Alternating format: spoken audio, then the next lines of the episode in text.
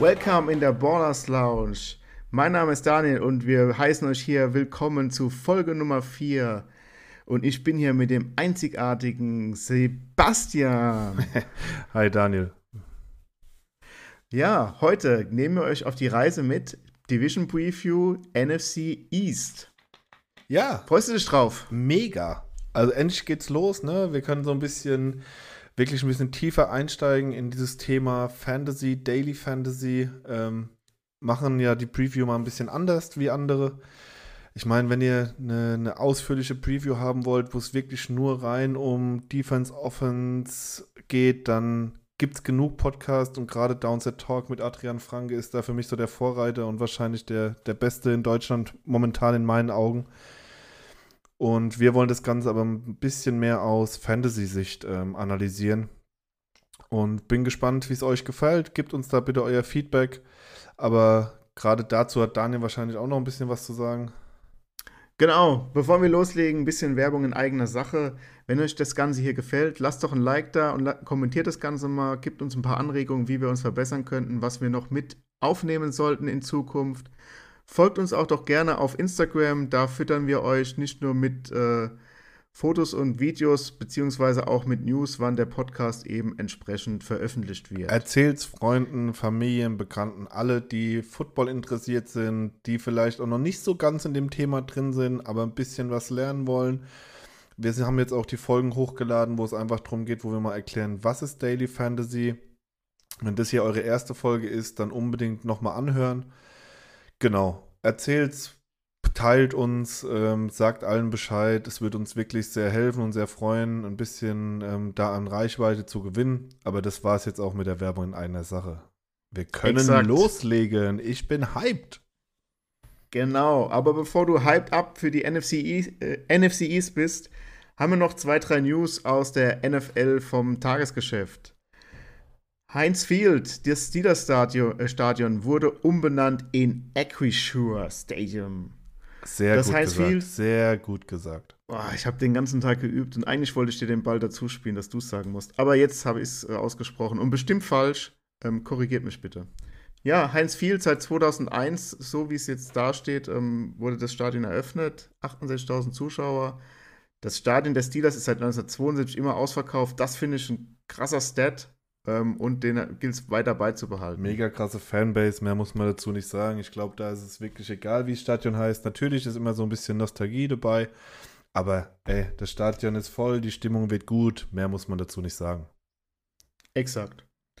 Ja, muss man sich dran gewöhnen. Aber ich glaube, in fünf Jahren ist es auch wieder vergessen und ähm, dann ist es das Acrisure Stadium.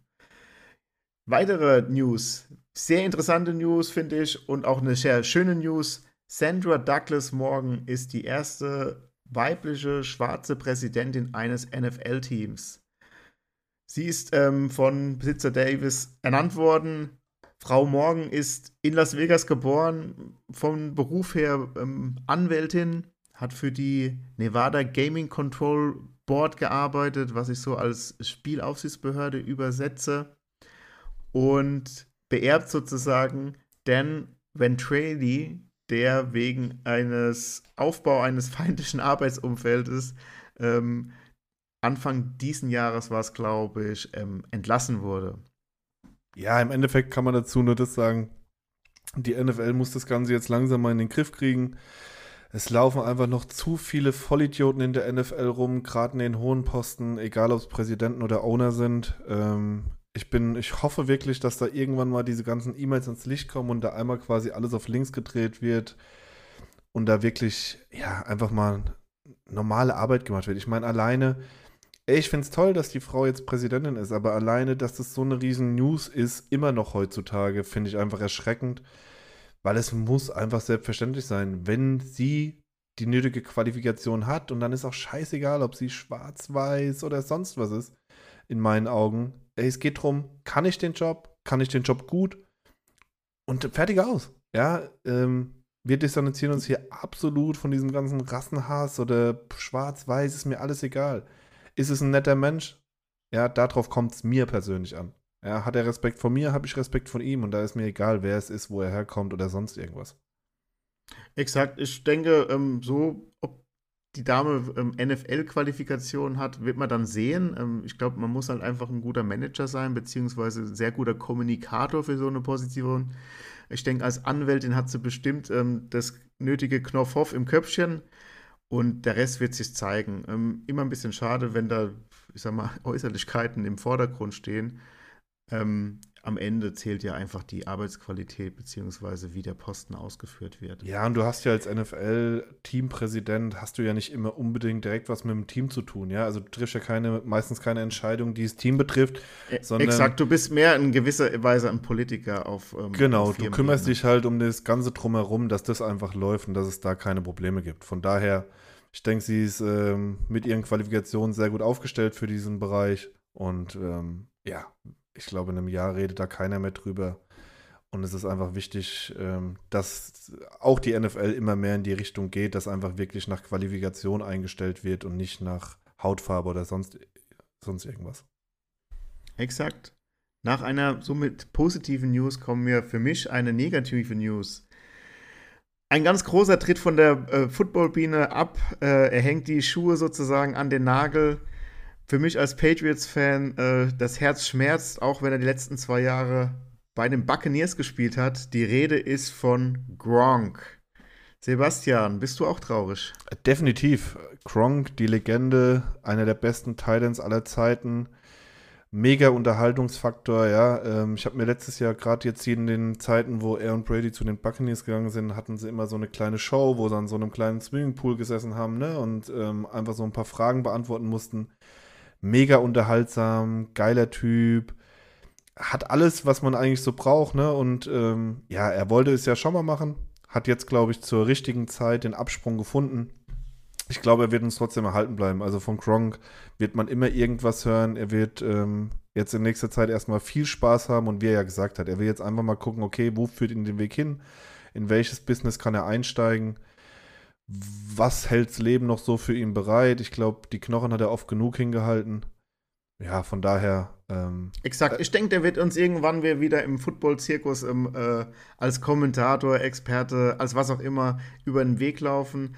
Und ähm, ja, wer den Gronk noch nicht in Action gesehen hat, googelt einfach Gronk Highlights. Das ist einfach geil. Das macht Spaß. Als würde irgendwie ein Erwachsener gegen Kinder Football spielen in seinen besten Zeiten. Somit ähm, Schauen wir mal, wann er uns wieder über den Weg läuft, der Gronk. Genau. Weitere News haben wir auch noch. Ein gewisser Zach Wilson ist in den Schlagzeilen, nicht sportlich, sondern eher in der Boulevardpresse. Was ist denn da passiert? Ja, eigentlich kann man es in einem Satz zusammenfassen, ne? Äh, Stiflers Mom, sozusagen. Nein, also scheinbar war es so, dass ähm, die Freundin von, ja, Social Media, wie es halt heutzutage so ist, wurde irgendwie ein bisschen angegangen, ne? Wurde so ein bisschen als äh, ja, als Hooper bezeichnet.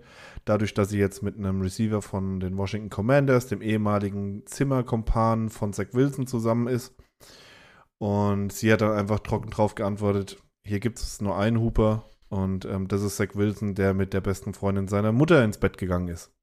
So wurde es ähm, gesagt, so wurde es erzählt. Und ja, es ist halt, keine Ahnung. Also ich glaube, das ist eine Story wie gemalt für eine Offseason. season das, das, Krasse daran finde ich einfach, und dafür ist irgendwie das Internet in Anführungszeichen erfunden worden, wie das Ganze dann im Internet aufgefasst wird.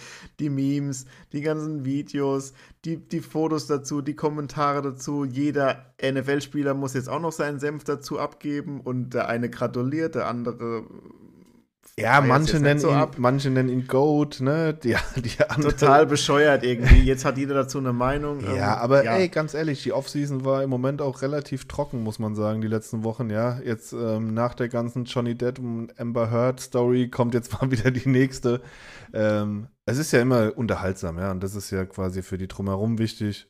Für die betreffenden Personen wahrscheinlich in dem Moment auch sehr schmerzhaft, ja. Also die Freundin will ich damals nicht gewesen sein, wenn die erfährt, dass er mit der besten Freundin seiner Mutter in die, ins Bett gehüpft ist. Ja, aber genau. Das ist so die, die News dazu. Und ich glaube, ja. jetzt können wir. wir jetzt können wir, wir gehen mal weg vom, weg vom Boulevard, mehr jetzt ins sportliche Division Preview NFC East. Für mich auf jeden Fall eine sehr spannende Division. Immer sehr eng die letzten Jahre gewesen, auch wenn es jetzt nicht unbedingt hochklassig war. Oder teilweise nicht hochklassig war. von den Teams her die Giants, die Commanders, die Eagles und die Cowboys. So werden wir es heute auch chronologisch. Ähm, Go Cowboys! Aufbauen. Die Giants letztes Jahr mit einem Rekord von 4 und 13 werden wir heute als erstes besprechen. Ja, Sebastian, was ist deine Meinung zu den Giants, dass es besser wird wie 4 und 13? Boah, ähm, wirklich schwieriges Thema, ne? Giants für mich eine absolute Wundertüte. Ähm, ja, wir, wir, reden ja hier vor allem aus ähm, Fantasy-Sicht. Aus Fantasy-Sicht absolut spannendes Team für mich, weil du einfach beim vielen Spielern eine mega Upside hast. Ja, du hast Riesenmöglichkeiten. Ähm, die letzte Saison war absolut bescheiden für die Giants. Man muss einfach ähm, sagen, die Verletzungen haben sie geplagt. Ja, der Coaching-Staff war absolut eine Katastrophe. Sie haben sich Jason Garrett mit reingeholt als in die Offensive, ja, der bei den Cowboys schon die rausgeflogen ist, weil er die Offensive einfach nicht konnte. Äh, Daniel Jones hatte da auch wirklich keine Hilfe, ja, weder auf dem Platz, weil alle Receiver quasi Woche für Woche verletzt waren, ähm, noch vom Coaching-Staff. Jetzt ist natürlich die Frage, kann er jetzt endlich diesen Step machen. Ja, sie haben einen neuen Coaching-Staff, der vorher bei den Bills gearbeitet hat, einem Top-Offensivteam, ja, und wenn die. Ja, ähm, neuer Coach, neuer Head Coach ist Brian Dable, der sozusagen das, das Erbe von mehr oder weniger, keine Ahnung, die letzten vier Jahre hatten die Giants gefühlt vier Head Coaches, ähm, da die ganzen Brocken jetzt aufzulesen hat und den Laden mal wieder in den Griff bringen sollte, weil ähm, das ist, glaube ich, schon ein Riesenproblem. Da ist keine Konstanz drin und da kann auch ein junger Quarterback dann keine ähm, Konstanz für sich persönlich aufbauen. Daniel Jones ist jetzt bestimmt nicht ähm, der, der jetzt der, der große Heilsbringer langfristig sein wird. Nichtsdestotrotz hat er gewisse Qualitäten, der auf der gegebenenfalls auch ein NFL-Team in gewisser Weise führen kann. Er ja, und nicht nur Top, das. In die Top 5 Quarterbacks einstoßen, aber. Ja, aber Daniel Jones kann wirklich Fantasy-relevant werden. Ja, er hat die Beine, das muss man sagen. Er kann laufen. Ja, wenn da nicht gerade wieder das Turfmonster auftaucht, dann kriegt er das eigentlich ganz gut hin. Ähm, und er hat eigentlich auch die Anspielstation, um wirklich gute Zahlen abzuliefern. Und jetzt ist es halt mal wirklich die Frage, okay, wie kann er mit einem gescheiten Coaching-Staff, der neue Coaching-Staff in meinen Augen ist ein gescheiter Coaching-Staff. Wie kann er da wirklich arbeiten? Natürlich ist es für einen Quarterback eine Katastrophe, wenn du jedes Jahr ein neues Playbook kriegst. Eine, ja, wenn deine Receiver immer verletzt sind. Dein Top Running Back ist, fällt quasi immer die Hälfte der Saison aus. Letztes Jahr hat er ein paar mehr Spiele gemacht, ähm, Barclay, aber ja immer noch nicht auf dem Leistungsniveau, wo er eigentlich sein könnte. Und jetzt muss man halt einfach warten, wie setzen sich die ganzen Puzzleteile zusammen wie, setzt, wie spielt die Offense, wie spielt die Defense. Ja, nicht zu vergessen, bei allen Teams, über die wir jetzt reden, oder bei allen Previews, die wir in Zukunft machen, es ist jetzt wirklich seit Jahren mal wieder das erste normale Training Camp. Auch das ist eine Sache, die darf man nicht unter den Tisch kehren, ja. Wenn wir uns, wir haben wahrscheinlich alle oder die meisten letztes Jahr All or Nothing gesehen, Spieler mussten immer mal zwei, drei Tage ausfallen, die Team-Meetings konnten nicht richtig gemacht werden, es musste in kleineren Gruppen trainiert werden. Das ist für junge Spieler ist das eine Katastrophe, weil die gerade aus diesen Trainingcamps so viel mitnehmen ja. können. Und teilweise hatten die Spieler ja auch im College ausgesetzt und haben dann ja eigentlich ein Jahr gar nicht gespielt, sind dann in die NFL gekommen unter, sage ich mal, widrigen oder erschwerten Bedingungen und dann noch Top-Leistung bringen, äh, ist natürlich gerade für die Rookies letztes Jahr noch undankbarer gewesen. Aber wenn wir mal so grob übers Roster gehen, also mal Running Back, Saquon Barkley wird den meisten ein Begriff sein. Dann von den Receivern Kenny Golladale, Kadarius Tony, Sterling Shepard, Darius Slayton. Hört sich auf dem Papier auf jeden Fall mal eigentlich ganz knusprig an. Nehme ich. Also rein vom Papier her. Wirklich gut. Ich bin ein riesen Kenny Golladay-Fan. Ähm, für mich ein absoluter Ausnahmeathlet, kann wirklich outside dominieren, aber auch da einfach das Verletzungsproblem. Ja, er muss gesund sein, er muss jetzt wirklich komplett fit durch die Vorbereitung gehen. Er muss einfach auf das Niveau kommen, wo er vorher war. Und ich bin sehr gespannt, gerade auf seine Performance. Und wenn du natürlich fitte Receiver hast, ja, und eine relativ gute O-Line, weil auch in der O-Line haben sie sich gut verstärkt, ja, die O-Line steht gut da. Dann kommt es natürlich jetzt darauf an, okay, wie findet die O-Line zusammen, auch im Training Camp. Aber rein von den Namen her finde ich, ist es eine solide O-Line, ja, jetzt nicht eine Top-O-Line, aber auch mit Sicherheit. Ja, man muss schon sagen, sie ist so, so, Mittelmaß, ja. Genau. Also keine Ahnung, wenn man es irgendwie ranken will, wahrscheinlich so zwischen 14 und 17, vielleicht ein bisschen besser. Aber so genau Mittelmaß und jetzt mit Evan Neal, Runde 1, Position 7 gedraftet. Natürlich ein Riesentalent. Erste Saison als Offensive Liner, da darf man jetzt auch keine Wunder erwarten, aber der wird auf jeden Fall die, seine Position spielen können und auch in gewisser Weise die Line stabilisieren auf seiner Position. Und das ist dann schon mal eine gute Basis, auch um eben einen Saquon Barkley eine gewisse, ein paar Lücken aufzureißen. Ja, und ich meine, von Daniel Jones zum Beispiel muss halt einfach mehr kommen. Ne? Ich meine, letzte Saison hat er elf Spiele gemacht, was ja äh, ne, passt da auch schon mal nicht. Dann zehn Touchdowns, sieben Interceptions. Da muss einfach mehr kommen. Aber da sind wir halt wieder bei genau dem Thema welche Targets hat er letzte Saison denn überhaupt gehabt? Und wenn der Top-Receiver in deinem Team 521 Yards fängt, dann weißt du, okay, da ist viel schief gelaufen. Ja, weil das, das ist einfach viel zu wenig. Da, da muss mehr passieren. Dann hast du noch einen Tony hinten dran mit 420 Yards. Äh, Wo er allein 200 gegen die Cowboys gemacht hat, gefühlt. Oder 180 einmal in dem einen Spiel. Ja, und was ja dann dazu kommt, du hast deine zwei oder ich sag mal deine drei Top-Receiver, ja, mit Golliday, mit Tony und mit Shepard. Die haben zusammen ein Receiving-Touchdown. Einen. Zusammen. ja, dann musst du dich, also dann musst du dich nicht fragen, was ist schiefgelaufen oder wo hat's gehapert. Ja, da hat's einfach, es hat null gezündet. Und warum hat's nicht gezündet? Ich meine, Golliday hatte, war sogar noch der aktivste mit 14 Spielen, aber er war ja jedes Mal wieder verletzt. Ja, also er hat ja auch nicht, er hat ja nicht regelmäßig fit auf dem Platz gestanden. Ein Tony mit 10 Spielen, ein Shepard mit 7, ein Slayton mit 13. Der, da fehlt es einfach, ja, da fehlt. Ähm, die müssen gesund bleiben, die müssen sich einspielen. Es muss ein gescheites Playbook her, wo es auch für den Quarterback einfach einfacher macht, durch die Reads zu gehen. Und dann, in meinen Augen, kann es da wirklich Überraschungen geben, die auch wirklich Fantasy-relevant werden, weil lassen Kenny Golliday zünden. Und Tony hat brutale Anlagen, gerade von seinem Breakout-Speed. Ja, die Yards After Catch, er, mm, also da hat er totale Möglichkeiten. Und dann können das wirklich Spieler sein, wo ich sage, okay, die sind vielleicht ein bisschen falsch gerankt in den meisten ähm, Mock-Drafts. Und ähm, was man auch berücksichtigen muss, wir sehen das Ganze immer so überwiegend aus der Fantasy-Brille.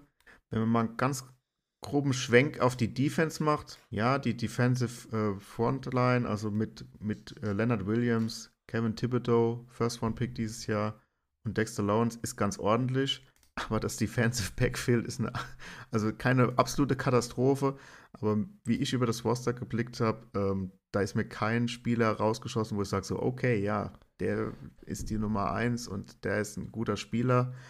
Das wird schwierig und auf Fantasy umgeschlagen wieder, was bedeutet, gegebenenfalls werden die Giants relativ viel Punkte gegen sich kassieren und müssen dann entsprechend auch mehr Risiko gehen, was natürlich so, gerade für so einen Kenny Golladay als großer Ex-Receiver ähm, profitabel beziehungsweise ähm, Fantasy-Auswirkungen hat. Auch wenn es dann irgendwie Garbage-Time-Touchdowns sind, das ist dir dann am Ende egal. Hauptsache, du gewinnst dein, dein, dein Fantasy-Matchup. Ja, äh, sehe ich genauso. Das Backfield, also die Secondary mit ähm, Joey Jackson, mit Logan Ryan, ja, es sind okayne Spieler, aber jetzt auch wirklich keiner, wo mich ähm, aus, aus den Socken haut. Wer mich ein bisschen überrascht hat, ist ähm, Bradbury. Der hat ganz solide gespielt. Dann hast du mit, ähm, mit McKinney hast du einen wirklich guten Safety in meinen Augen. Aber da bin ich auch gespannt. Da kommt es halt wirklich drauf an, wie viel Druck kann die ähm, Line aufbauen, ja, wie viel Pressure gibt es da und wie viel Zeit brauchen die Cornerbacks. Und wenn du vorne keinen Druck aufbauen kannst, wird es hinten schwer, weil du weißt selbst, wie es ist. In der NFL, du ein paar Sekunden ja, aber dann sind die Jungs einfach weg. Ja, äh, und da zweifle ich noch ein bisschen dran und ähm, ja, aber gerade aus der Fantasy-Sicht können die Giants wirklich interessant werden. Ähm, wir präsentieren euch ja später auch noch so unsere Top 6, wo wir sagen, okay, wo könnten Value Plays entstehen? Ne? Dann kommt es natürlich auch auf euch drauf an im Fantasy-Bereich. Seid ihr eher der Typ, der auf Floor spielt? Seid ihr eher der Typ, der auf Upside geht? Ja, also ich glaube, mit Daniel und mir habt ihr da zwei Leute, die da sehr unterschiedlich ein bisschen denken. Ähm, Daniel ist eher so der Floor-Spieler. Ja, er, er, nimmt so die, also in meinen Augen, du nimmst eher so die sichere Variante. Ich bin eher der, wo sagt, okay, ja, die Hälfte vom Team, klar, muss Floor sein, aber Alter, dann habe ich Bock auf Upside. Ja, ich möchte, möchte den richtigen Read haben, ähm, will vorher in meiner Analyse so gut sein, dass ich halt genau die Spieler finde, wo andere vielleicht nicht wirklich auf dem Schirm haben. Und ähm, ich glaube, da wird auch unsere Top 6 später am Schluss wird sehr interessant, wen wir da so drin haben. Und sie wird komplett unterschiedlich sein. ja, das ist, ist, sehr gut möglich. Ähm, aber deswegen, das wird, glaube ich, ganz lustig. Ähm, ja, also aus Fantasy-Sicht glaube ich, wer kann hier wirklich relevant werden? In meinen Augen, es hängt alles wirklich an Daniel Jones. Kann Daniel Jones das umsetzen, was der neue Coaching-Staff ihm mitgibt? Dann wird ein Shepard, ein Tony und ein Golliday sicherlich interessant. Barclay ist eine Wundertüte. Bleibt er gesund, glaube ich, kann er wirklich an alle Zahlen anknüpfen. Ja, weil er hat jetzt eine vernünftige Offensive Line vor sich. Wenn die Receiver auf dem Platz stehen, dann, ne, dann können die Gegner auch nicht so viele Leute in die Box bringen, was ja auch, wenn du überlegst, letztes Jahr, wenn ich Spiele der Giants gesehen habe, die Box war voll. Weil es war ja kein Receiver da, auf den du wirklich, um, den, um den du dich wirklich kümmern musstest. Ja, ja ich finde auch, also wenn, wenn Barclay fit ist, ist er ein absolutes Monster. Und die haben jetzt mit Matt Breeder auf Running Back 2, natürlich ist es kein super Running Back, aber da kann man auch vielleicht ein, zwei Snaps durchschnaufen, wo Matt Breeder halt versucht, ähm, mit dem Kopf durch die Wand zu gehen in gewisser Weise. Barclay und Barclay ist als Running Back auf jeden Fall auch interessant für, für, Passing, für Passing Yards. Also die Catches sollte er auch bekommen können. Das kann er. Gerade letztes Jahr hat er da zwei, drei richtig krasse Plays auch gehabt. Aber das Thema ist eben, er darf nicht verletzt sein, weil angeschlagene Spieler, da werden wir auch während der Saison drauf gehen. Ja, und gerne eigentlich die Finger weg. Ja, und vor allem musst schwierig. du halt wirklich hoffen, dass die Receiver fit bleiben. Weil wenn die Receiver fit bleiben, können die Gegner die Box nicht komplett zustellen, weil dann musst du einfach die Schnelligkeit von einem Tony, musst auch die Skills von einem Golliday oder von einem Shepard, die musst du einfach dann achten. Und dann kannst du nicht so viele Leute vor in die Box ziehen. Ja, und dann hast du natürlich als Running Back auch ein leichteres Spiel. Aber so wie letztes Jahr, wenn gefühlt immer nur einer der Receiver auf dem Platz steht, ja, dann mache ich die Box voll und dann sage ich, komm her, wo willst du hin? Ja, und das ist dann einfach so das Problem, was die Giants hatten. Ähm, ja, das ist wenn, eigentlich. Wenn man mal aufs, auf, aufs, äh, ähm, aufs Schedule schaut, die ersten vier Spiele, at Titans, Panthers, Dallas und Bears. Grundsätzlich jetzt nicht so, also natürlich, man einen, kann einen leichteren Spielplan haben, aber grundsätzlich jetzt nicht so tough. Nein, und wenn man halt einigermaßen was reißen will, muss man auf jeden Fall die Panthers und Bears wahrscheinlich schlagen. Ja. At Titans und gegen Dallas, das wird natürlich dann schon schwierig. Ja, obwohl ich sagen muss, aber gerade bei den Titans also bin ich möglich. halt auch noch skeptisch. Ne? Ich meine, da kommen wir erst noch hin in den nächsten, ähm, in den nächsten Wochen, aber die Titans haben sich ja auch nicht komplett ähm, verbessert in der Offseason. Ja, also von daher, du musst schon, also zwei Siege musst du aus den ersten vier, ersten, ähm, vier Spielen mitnehmen. Sonst wird es eine ganz harte Saison. Auf der anderen. Apropos ganz harte Saison. Wenn wir mal jetzt die so ein bisschen überschlagen, wenn wir die Giants mal so abrunden. Was ist denn dein Tipp als Rekord für die Giants? Ja, ähm, ich habe mir da natürlich auch meine Gedanken gemacht, ne? Was können die Giants ähm, am Ende der Saison holen? Holen sie mehr Siege wie letztes Jahr oder nicht? Und im Endeffekt denke ich, so ein 5-12, 5-12 wird für mich absolut Sinn machen. wenn es mehr wird, dann aber wirklich nur, weil Daniel Jones sich absolut ähm, top entwickelt hat. Ja. Ähm, aber wenn Daniel Jones sich wirklich gut entwickelt und er eine Offensiv äh, hingestellt kriegt, wo ihm, wozu ihm passt, ja, wenn man wirklich mal hingeht und guckt, okay, bauen wir was um ihn herum, dann ist da auch für mich ein 8-9 ist absolut möglich bei den Giants, weil die offensiven Waffen sind dafür da. Die offensiven ja, wie, Waffen. Wie erwähnt, also die offensiven Waffen sind auf jeden Fall da. Also Defensive Backfield sehe ich sehr kritisch. Neuer Coaching-Staff muss ich erstmal einkrufen und ähm, ich bin da noch kritischer wie du. Ich sehe die wirklich nur bei 4 und 13. Daniel Jones mag mich bitte Lügen strafen, beziehungsweise die Giants an sich. Als Patriots-Fan hat man eh nicht so den Flow für die Giants.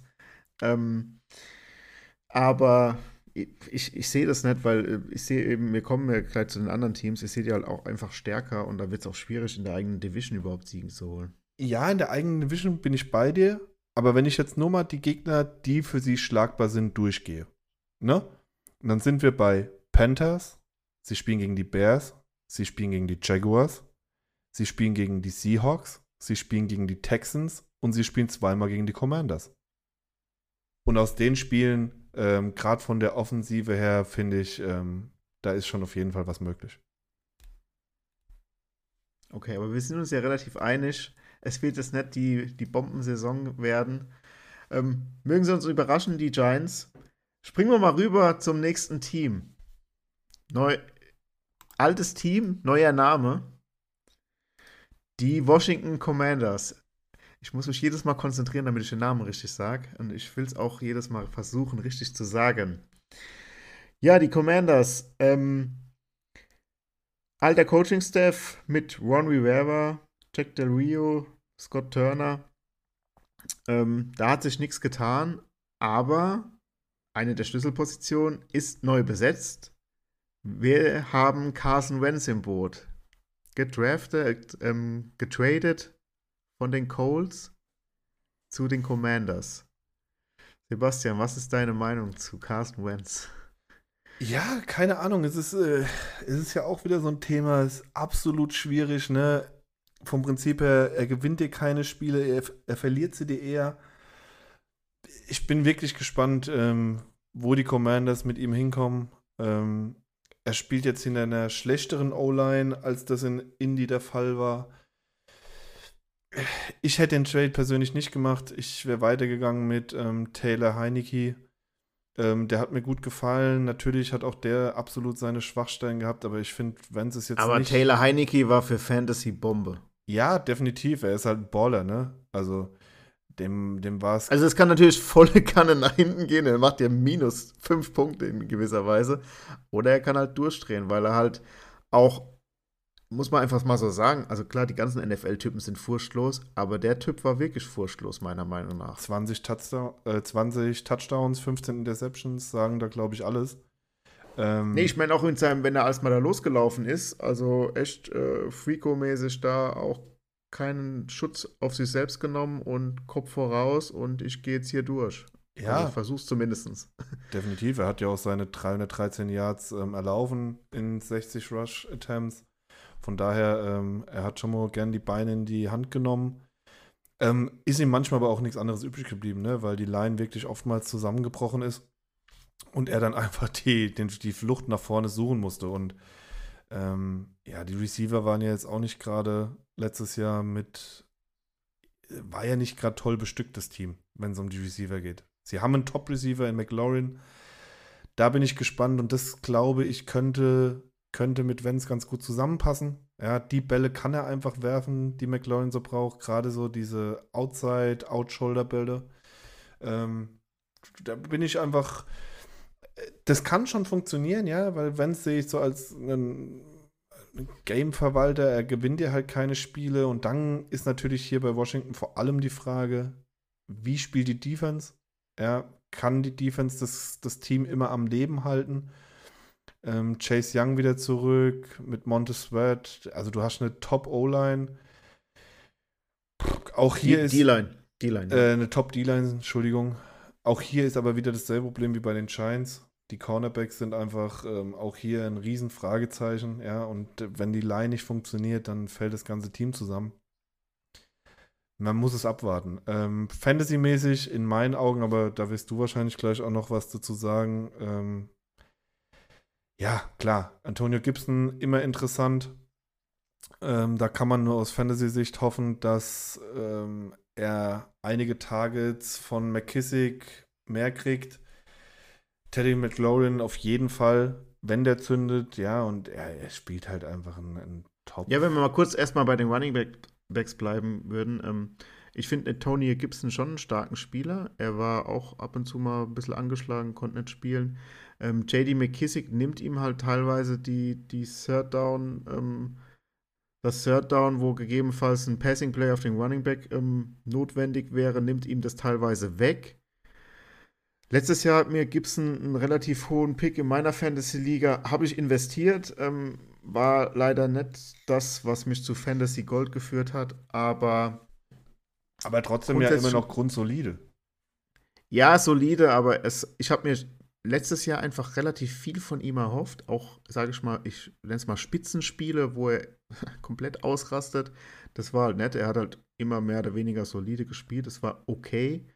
Die O-Line hat sich jetzt nicht großartig verbessert. Es wurde ein bisschen was investiert. Also Samuel Cosmi, Runde 2 an Position 51 gedraftet. Darf man jetzt auch keine Wunder erwarten. Ähm, ja, also Running Backs, ähm, Gibson ist auf jeden Fall ein, ein, Spieler, auf den man achten muss. Und wenn er das richtige Matchup hat, kann er auch wertvoll sein. Und gegebenenfalls, da muss man halt wirklich drauf achten und auch Risiko dann gehen JD McKissick vielleicht mal einbauen, wenn irgendwie Gibson angeschlagen wäre und man sieht, dass ähm, das ein schwaches Team gegen Receiving Backs wäre. Ja, da ist halt im Moment noch das Problem. Ne? Sie teilen sich halt wirklich die Receiving Yards. McKissick hat da, ähm, ja, von den Targets her sind sie eigentlich ungefähr, also sind sie gleich. Von den ähm, Receptions auch. Gibson hatte 42, McKissick hatte 43. Äh, McKissick hat halt bei den Yards deutlich mehr draus gemacht. Knapp 100 Yards mehr aus denselben Receptions. Sie haben aber beide eine Catch-Rate von ähm, 81 und 80 Prozent. Da muss man halt jetzt mal wirklich warten, okay, wie, wie wird es weitergehen? Bleibt es gleich? Teilen sie sich quasi die Receiving Yards? Ich bin gespannt. Ähm, es ist halt immer schwer, wenn du so ein Committee-Backfield hast, gerade für Fantasy. Aber ja, Gibson ist immer noch ein grundsolider Starter mit über 1000 Rushing Yards und sieben Touchdowns und drei Receiving Touchdowns absolut spielbar. Ähm, und ich hoffe natürlich, dass er, ähm, ja, dass er einfach noch ein bisschen mehr Workload sieht in der Richtung. Aber ich gebe dir völlig recht, ja, gerade in der Offensive ähm, sind halt auch nicht so viele Spieler, die du da wirklich rausziehen kannst. Ja, es ist ein Gibson, ähm, ist es ein Terry McLaurin und dann wird es aber auch bei den Wide Receivers mhm. schon. Ähm, ja, wenn man die Wide Receiver sich mal anschaut, dass mir Terry McLaurin, absoluter Starspieler, ähm, auch, ich denke, das, da hat schon, die, haben die Commanders Glück. Ich glaube, der kommt mit jedem Quarterback irgendwie aus, weil er halt einfach mega gut ist. Aber dann wird es halt schon ein bisschen dünner, klar. Also hat J.N. Dodson in der ersten Runde gedraftet. Ähm, ja, große, dicke ähm, äh, Jungs habe ich eigentlich lieber in der ersten Runde, da weiß man, was man bekommt. Ein Receiver in Runde 1, ähm, da muss schon einiges kommen, meiner Meinung nach, dass er den Draft-Pick dann äh, wert ist. Und dann danach wird es halt dann schon ziemlich dünn, ja. Ein Curtis Samuel hat man dann noch. Hm, okay. Auf Tight Logan Thomas ist meiner Meinung nach ein, ein guter Tight auch ein guter Receiving Tight aber halt auch sehr oft verletzt und angeschlagen. Und ähm, da so ein kleiner Fantasy-Tipp, meiner Meinung nach, falls Logan Thomas mal wieder ausfällt. John Bates hat zwei, ein paar Spiele gehabt letztes Jahr, wo gar nicht mal so verkehrt aussahen. Also der hat jetzt nicht die riesen Fantasy-Nummern da abgerissen. Aber falls, wenn es da auf einen Titan geht, was er zum Beispiel auch schon mit Zach Ertz bei den Eagles gezeigt hat, dass er mit einem Titan, sage ich mal, ganz gut zusammenspielen könnte. Wer, falls Logan Thomas mal wieder ausfällt, eine Option John Bates. Ja, bin ich, bin ich bei dir. Ähm, zu Dotson vielleicht noch kurz. Es kann halt wirklich der perfekte Fit zu McLaurin sein. Ja, du hast mit Dotson einen wirklich schnellen Spieler, hat mir mega gut gefallen. läuft gute Routen, ähm, hat einen guten Breakout-Speed und mit McLaurin, dem typischen Outside-Receiver, der das unfassbar stark macht und Dotson quasi deiner vertikalen Waffe, kann schon passen. Ähm, Wenz wirft auch gerne mal den langen Ball. Ich bin wirklich gespannt, wie das ähm, zusammen harmoniert. Wenz weiß auch, es ist seine letzte Chance sozusagen, sonst wird er irgendwo als Backup versauern, weil viel mehr Teams werden ihn nicht testen. Ja, also Fantasy-relevant sind für mich eigentlich in, in dem Team drei Spieler. Das ist Gibson, Dodson und McLaurin. Äh, Dodson ist halt so ein Upside-Pick, bei Rookies wirklich immer schwer einfach schon einzuschätzen. Ja, wie werden sie eingebaut, wie oft steht er auf dem Platz, aber äh, ich glaube, es gibt kaum eine, eine bessere Möglichkeit als Rookie wie in Washington schnell eine wichtige Rolle einzunehmen, weil du einfach relativ Absolut. wenig Konkurrenz hast. Absolut, man hat einfach keine Konkurrenz in gewisser Weise. Ähm, ich glaube, der wird Starter sein. Und für den Draftpick müssen sie ihn einfach auch äh, direkt testen und spielen lassen. Und der wird auch schon was drauf haben. Also es wird jetzt kein. Äh, er ist ein guter Spieler. Also wie gesagt, er hat mir wirklich super gefallen. Auch seine Combine-Werte sind gut. Ähm, Im College, er, er, hat abgeliefert, ja, sonst wäre er auch nicht in der ersten Runde gegangen. Er hat halt wirklich einen Top-Speed. Er läuft wirklich gute Routen. Klar, auch da, er muss sich noch verbessern, aber kann wirklich ein sehr guter Fit zu McLaren sein. Wenn wir mal aufs Anfangs An Anfangsprogramm der Commanders schauen, sie spielen gegen die Jaguars, at Detroit, gegen die Eagles und at Dallas. Einfach mal die ersten vier Spiele. Ja, also wenn es gut läuft, kann man da vielleicht sogar drei Siege holen. Sehe ich nicht. Schon, muss schon sehr gut laufen. Sehe ich nicht. Also ähm, ich sehe. Aber ähm, ja, ein relativ solider Start sollte aber möglich sein. Ja, aber auch da wird schwer, ne? Also ich meine. Ähm, ja, Detroit ist gefährlich auf jeden Fall. Ja, vor gegen allem. Die äh, gegen die Jaguars müssen sie eigentlich direkt gewinnen, weil sonst ähm, läufst du Gefahr, da echt ähm, 0 und 4 zu starten, weil die, es wird dann ja nicht einfacher. Ja, und das, und das sehe ich halt, ne? Also ich sehe schon, dass es ähm, dieses Jahr in Washington wirklich schwierig werden kann. Klar, eine wirklich gute D-Line eigentlich, aber du spielst halt auch in den ersten vier Wochen gegen drei wirklich saustarke O-Lines mit ähm, Detroit, mit Philly und mit Dallas. Und dann bin ich mal gespannt, wie die Defense quasi diesem Druck standhalten kann und ob die Offense dann halt auch zurückschlagen kann. Weil du wirst in diesen Spielen irgendwo scoren müssen. Ähm, Entschuldigung, du wirst irgendwo scoren müssen. Ja, absolut. Auf den Rekord bezogen, eben hast du vorlegen müssen, jetzt lege ich mal vor, würde ich sagen, es ist schwierig. Ich weiß nicht, also Carson Wentz ist zwar, wir kennen Carson Wentz, er ist jetzt schon lange in der Liga, aber doch in gewisser Weise eine Wundertüte. Ich, ich sehe sie halt schon weitaus stärker wie die, wie die Giants, auf, aus dem Grund, weil ich eben der Defense doch mehr vertraue. Und ich gebe den Commanders sogar sieben Siege und zehn Niederlagen. Okay. Nee, da sind wir, ähm, sind wir auseinander. Also ich sehe wirklich maximal fünf Siege dieses Jahr für die Commanders. Ich sehe einfach nicht mehr. Ich sehe mit Vance nicht mehr. Ich kann mir nicht vorstellen, dass er mehr Spiele gewinnt. Ähm, ich bin einfach für mich immer die ganzen Spiele durchgegangen, habe geguckt, okay, welche Teams könnten sie schlagen. Natürlich können immer ein paar Überraschungen dabei sein, ja. Und natürlich gegen die Giants ist es ein 50-50, ja. Da gebe ich jedem einen Sieg. Aber ja, also weder Vikings, Colts, Packers, Titans, Cowboys, Eagles, sehe ich halt einfach nicht, ne? Ähm, deswegen, ja, man muss es abwarten, aber auch hier sehe ich so fünf Siege, 5-12 sehe ich als realistisch für diese Saison. Und dann musst du einfach nächstes Jahr gucken, dass du den Quarterback für die Zukunft findest. Ich sehe schon, der Sebastian hat die Cowboys mit 17-0 getippt. äh, nee, nee, leider nicht. Ähm, ich wäre froh, wir hätten ein Team, wo ich das wirklich mal so tippen könnte. Nee, ähm, weil, er jetzt, weil wir jetzt hier zwei, also du warst bei zwei Teams jetzt relativ low in den, in den, in den Records. Ja, ich sehe halt ähm, Klassen, äh, ich sehe halt eine klare Abstufung in der Division. Ja, also ich sehe halt. Ja, aber die sehe ich auch. Sehe also, auch so. Okay, die Commanders sind noch fast so ein bisschen in der Mitte, aber. Die Giants sind auf einem ähm, guten Weg. Ne, auch was sie dieses Jahr im Draft gemacht haben. Also ich finde, die sind wirklich auf einem guten Weg und das müssen sie beibehalten und dann reden wir in zwei oder in ein, zwei Jahren wirklich komplett anders über die Giants. Bei den Commanders ist es so, auch da, die Grundbausteine stimmen, aber es fehlen halt wichtige Puzzleteile. Ja, wenn ich bei den Commanders einen Top-Quarterback sehen würde, dann sieht das ganze Team schon komplett anders aus. Ja, einer, der das wirklich führen kann, der da wirklich auch die Entlastung auch für die Defense bringt. Aber das sehe ich halt im Moment einfach nicht.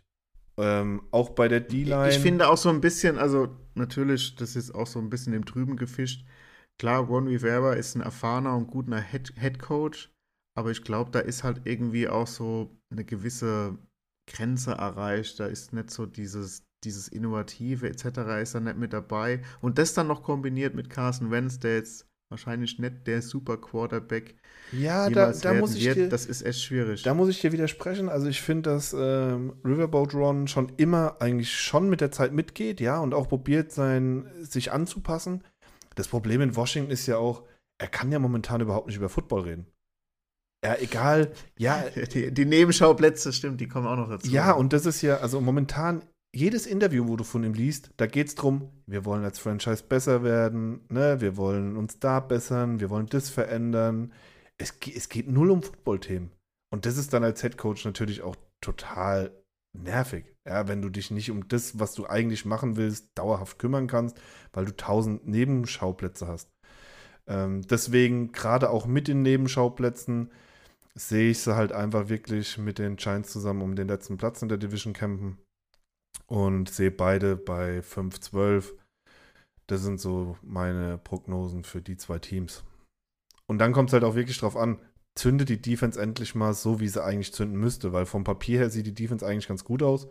Ja, gerade mit der ähm, D-Line. Und das müssen sie jetzt aber auch auf den Platz bringen. Und dann kannst du den, in den nächsten Jahren drüber aufbauen. Jetzt würde ich sagen, springen wir aber mal zu den anderen zwei Teams, beziehungsweise als erstes zu den Eagles, die ja letztes Jahr Zweiter waren, weil da wird es ja jetzt interessanter, vor allem auch aus Fantasy-Sicht. Ja, und vor allem halt, wir kommen jetzt mal zu wahrscheinlich zwei erfolgreichen Teams in der nächsten Saison. Absolut. Ich bin auf dem Eagles Hype Train. Schon mal ein kleiner Teaser vorweg. Kein Verständnis Die, für sowas. Kannst du nicht verstehen, ne? Aber gerade Fantasy-mäßig sind da schon ein paar interessante äh, Typen unterwegs. Ja, Nick Sirianni geht äh, in seine zweite Saison mit den Eagles. Hat mit Offensive Coordinator Shane Steichen, der von den Chargers ähm, kam, der auch einen Justin Herbert ähm, begleitet hat. Richtig gute Verpflichtung in meinen Augen. Ja, das ist sehr wichtig und das kann auch, wenn wir jetzt dann auf den Quarterback springen, auf Jalen Hurts hoffentlich, wenn man das jetzt positiv für die Eagles sehen will, auch abfärben, weil Jalen Hurts hat auf jeden Fall richtig krasse athletische Anlagen. Das hat man auch auf jeden Fall gesehen. Aber Sebastian, sag deinen Spruch über Jalen Hurts bitte. Ja, er kann halt einfach noch nicht werfen. Ne? Also ich weiß nicht, wo Trans liegt, aber ähm, es passt halt einfach nicht. Und ich bin wirklich gespannt. Ist halt, ist halt schlecht, wenn ein Quarterback nicht werfen kann. Äh, Leute, versteht mich nicht falsch. Ne? Na klar bin ich Cowboys-Fan und Eagles sind mit Sicherheit jetzt nicht äh, das Team, das ich am liebsten habe. Ne? Aber auch ich bin Fantasy-Spieler, auch ich bin Daily-Fantasy-Spieler. Da ist mir egal, ob äh, Sympathie etc. Das äh, spielt für mich überhaupt keine Rolle. Ich bin jetzt wirklich gespannt, kann Jalen Hurts den nächsten Schritt machen? Weil die Waffen hat er jetzt. Ja, also ich glaube, die Eagles sind so gut aufgestellt wie schon lange nicht mehr. Und ich bin wirklich gespannt, wie das in der Division oben ausgeht. Ich bin gespannt, wie die Eagles das Ganze umsetzen. Du hast einfach, du hast jetzt Top-Möglichkeiten. Und auch da kommt es wieder, wie überall, es kommt darauf an, wie kann der Quarterback das Team führen und hier reden wir drüber, kann er es nicht nur mit den Beinen führen. Dass er mit den Beinen eine unfassbare Athletik hat, wie in Lamar Jackson, ja, dass er da zu den Top 3 Running Back, also Running Quarterbacks gehört. Außer Frage. Aber kann er jetzt den Schritt machen, dass er auch ein solider, und mehr muss er ja gar nicht sein, aber dass er ein solider Passer ist.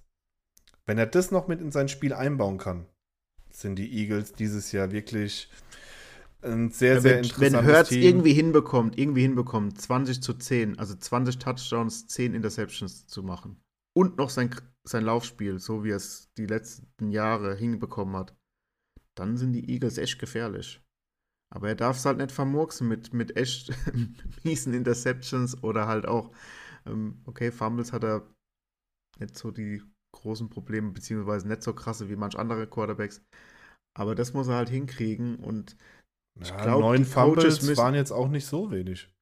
Ist nicht, ja, aber für, er, er läuft halt relativ viel den Ball. Ähm, dadurch will ich ihm so zwei, drei wenigstens abziehen ähm, als, als Schutz. Aber ja, gehen wir mal auf die Running Backs und auf die Receiver-Gruppe über. Also er hat schon auf jeden Fall gewisse Waffen und auch neue Waffen hinzubekommen, die mehr als gut sind, meiner Meinung nach. Also Running Back Miles Sanders, für mich ist es ein guter Running Back. Er ist halt auch oft angeschlagen. Meiner Meinung nach ist er, wenn er topfit ist, ist er für mich die klare Nummer 1, was da aber halt die, letztes Jahr eine Katastrophe auf jeden Fall war bei den Eagles. Es gab keinen Nummer 1 Running Back. Ähm, für Fantasy ein, eine Katastrophe. Aber kannst du ja auch nicht haben, wenn dein bester, wenn dein bester Running Back im Team dein Quarterback ist. Dann wird es einfach schwer für die Running Backs hinten dran, genug Yards zu kriegen. Und dafür hat es Miles Sanders noch gut gemacht, weil er hat in zwölf Spielen 754 Rushing Yards gehabt. Ja, aber da- der, die Touchdowns hat dann teilweise Howard abge, abgeräumt und also für Fantasy-Spieler war es echt ein bisschen schwierig mit Ja, was heißt teilweise? Miles Sanders hatte letzte Saison keinen Touchdown. Weder im Rushing noch im Receiving. Also, äh, es wurde alles von anderen abgegrast, wie von ähm, Miles Sanders, ja. Also, ein Kenneth Gainwell hatte dazu fünf Touchdowns äh, als Rushing und einen Receiving-Touchdown. Hatte natürlich nur 291 Yards, also deswegen in Ja, meinen Kenneth Augen. Gainwell ist halt eher so, eher so der Receiving Back, so, so ein Typ James White ein bisschen. Also das ist auf jeden Fall ähm, äh, interessante äh, zusätzliche Waffe. Er kommt jetzt in sein zweites Jahr. Ähm, somit auch ein bisschen mehr Erfahrung.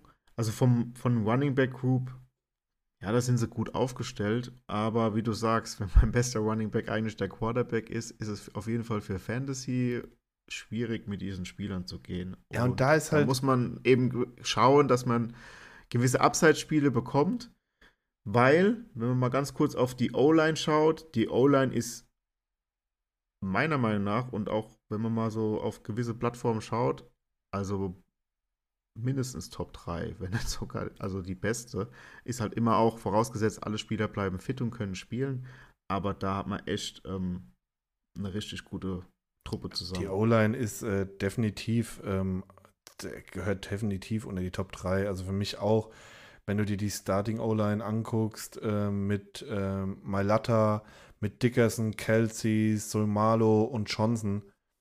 Also, das liest sich wie ein Gedicht. Ähm, daran liegt es nicht, ja. Da hast du auch Und als es ist auch irgendwie eine geile Mischung. Ich habe mal geschaut, irgendwie zwei Spieler waren irgendwie so Jahr Nummer 2, 3 an äh, Experience Ja. und die anderen waren so ein bisschen älter natürlich. Da ist dann auch wieder die Frage, irgendwann geht ja sozusagen, geht es da so ein bisschen bergab.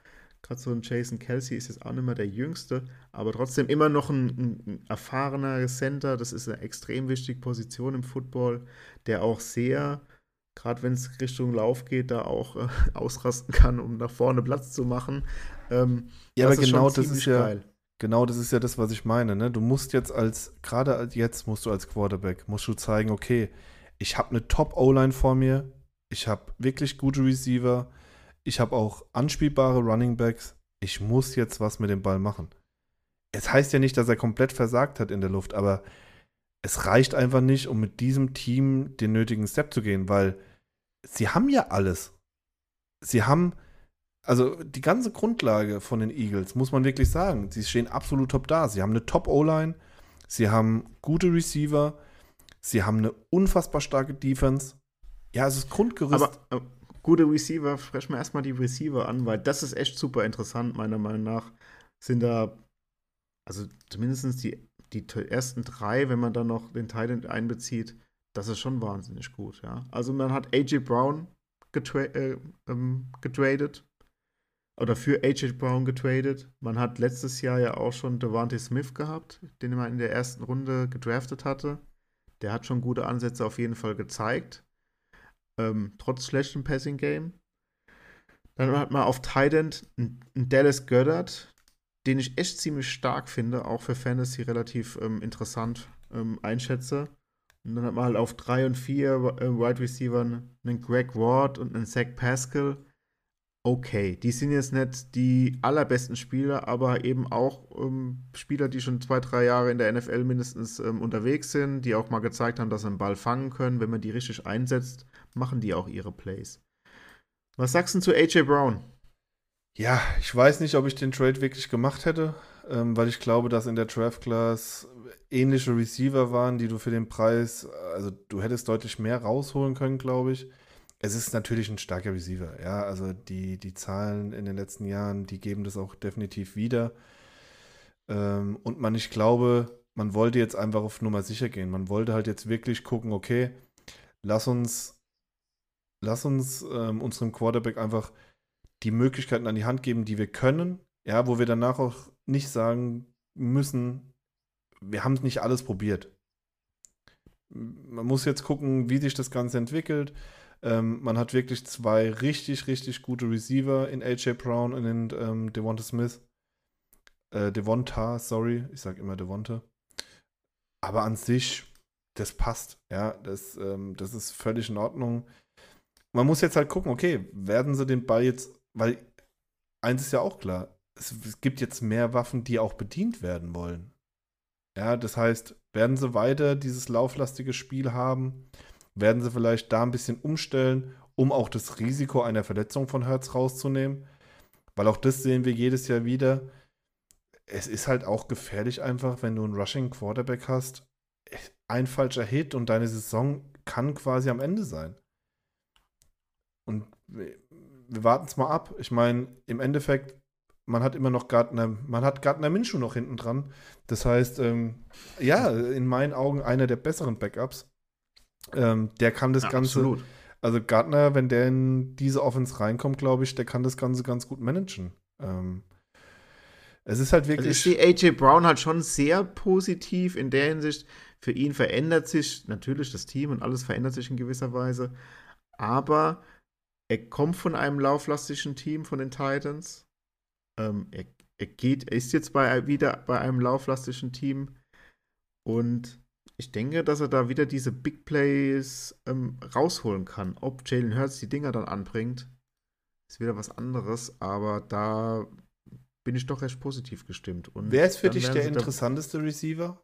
Gerade Fantasy-mäßig? Bei den Eagles jetzt ist es ähm, eigentlich Devante Smith, weil er, denke ich, gerade viele Receiving äh, Receptions generiert ob er dann viele Yards da rausholt, ist was anderes, aber ich glaube, der kriegt relativ viel Platz. Genau. Also das sehe ich. Und ähm, also ich denke, dass er halt mehr in den Slot rückt, also mehr nach innen gehen kann. Ähm, Brown außen stehen wird und dann hat eben Devan äh, Devante Smith letztes Jahr schon gezeigt, dass er schon ziemlich shifty ist, mal den einen oder anderen aussteigen lassen kann und einfach, was er so ein bisschen hat, und ich denke, das kommt im zweiten Jahr dann noch mehr raus, er hat halt dieses, ich weiß nicht, beim Fußball ist es auch immer schwierig zu besch beschreiben. Er hat einfach diese Spielintelligenz. Also, weil er ist jetzt nicht der krasseste Typ, wo irgendwie riesig ist oder ähm, die Leute da wegdrücken kann. Es scheint für mich so, schon so, dass er irgendwie alles immer so eine halbe Sekunde dem Spiel voraus ist und da könnte er vielleicht nochmal einen weiteren Schritt nach vorne machen. Ja, sehe ich ähnlich. Also ich glaube, viele werden eher auf diesen AJ Brown Hype Train aufspringen für mich ist aber hier ganz klar äh, Devonta ähm, wäre mein Target, weil ich glaube, du kannst bei ihm definitiv die größte Value kriegen. Und wenn man dann einfach mal sieht, ähm, ja, äh, das ist genau das, was ich meine. Ne? Ähm, oft ist es so, dass man immer nur den, den ersten Receiver sieht ähm, und den zweiten so ein bisschen vergisst. Man, man vergisst aber auch, dass einfach die Räume sich oft aufmachen. Ja, und ähm, dann doch die Nummer zwei sehr davon profitieren kann. Und ich finde halt den, auch wenn ich mir die ganzen Mockdrafts oder die Boards angeguckt habe, wo beide so gehen, AJ Brown geht an 27, insgesamt. Und ein Devonta, ich gucke gerade nochmal nach, geht an 81. Und das sehe ich halt einfach nicht.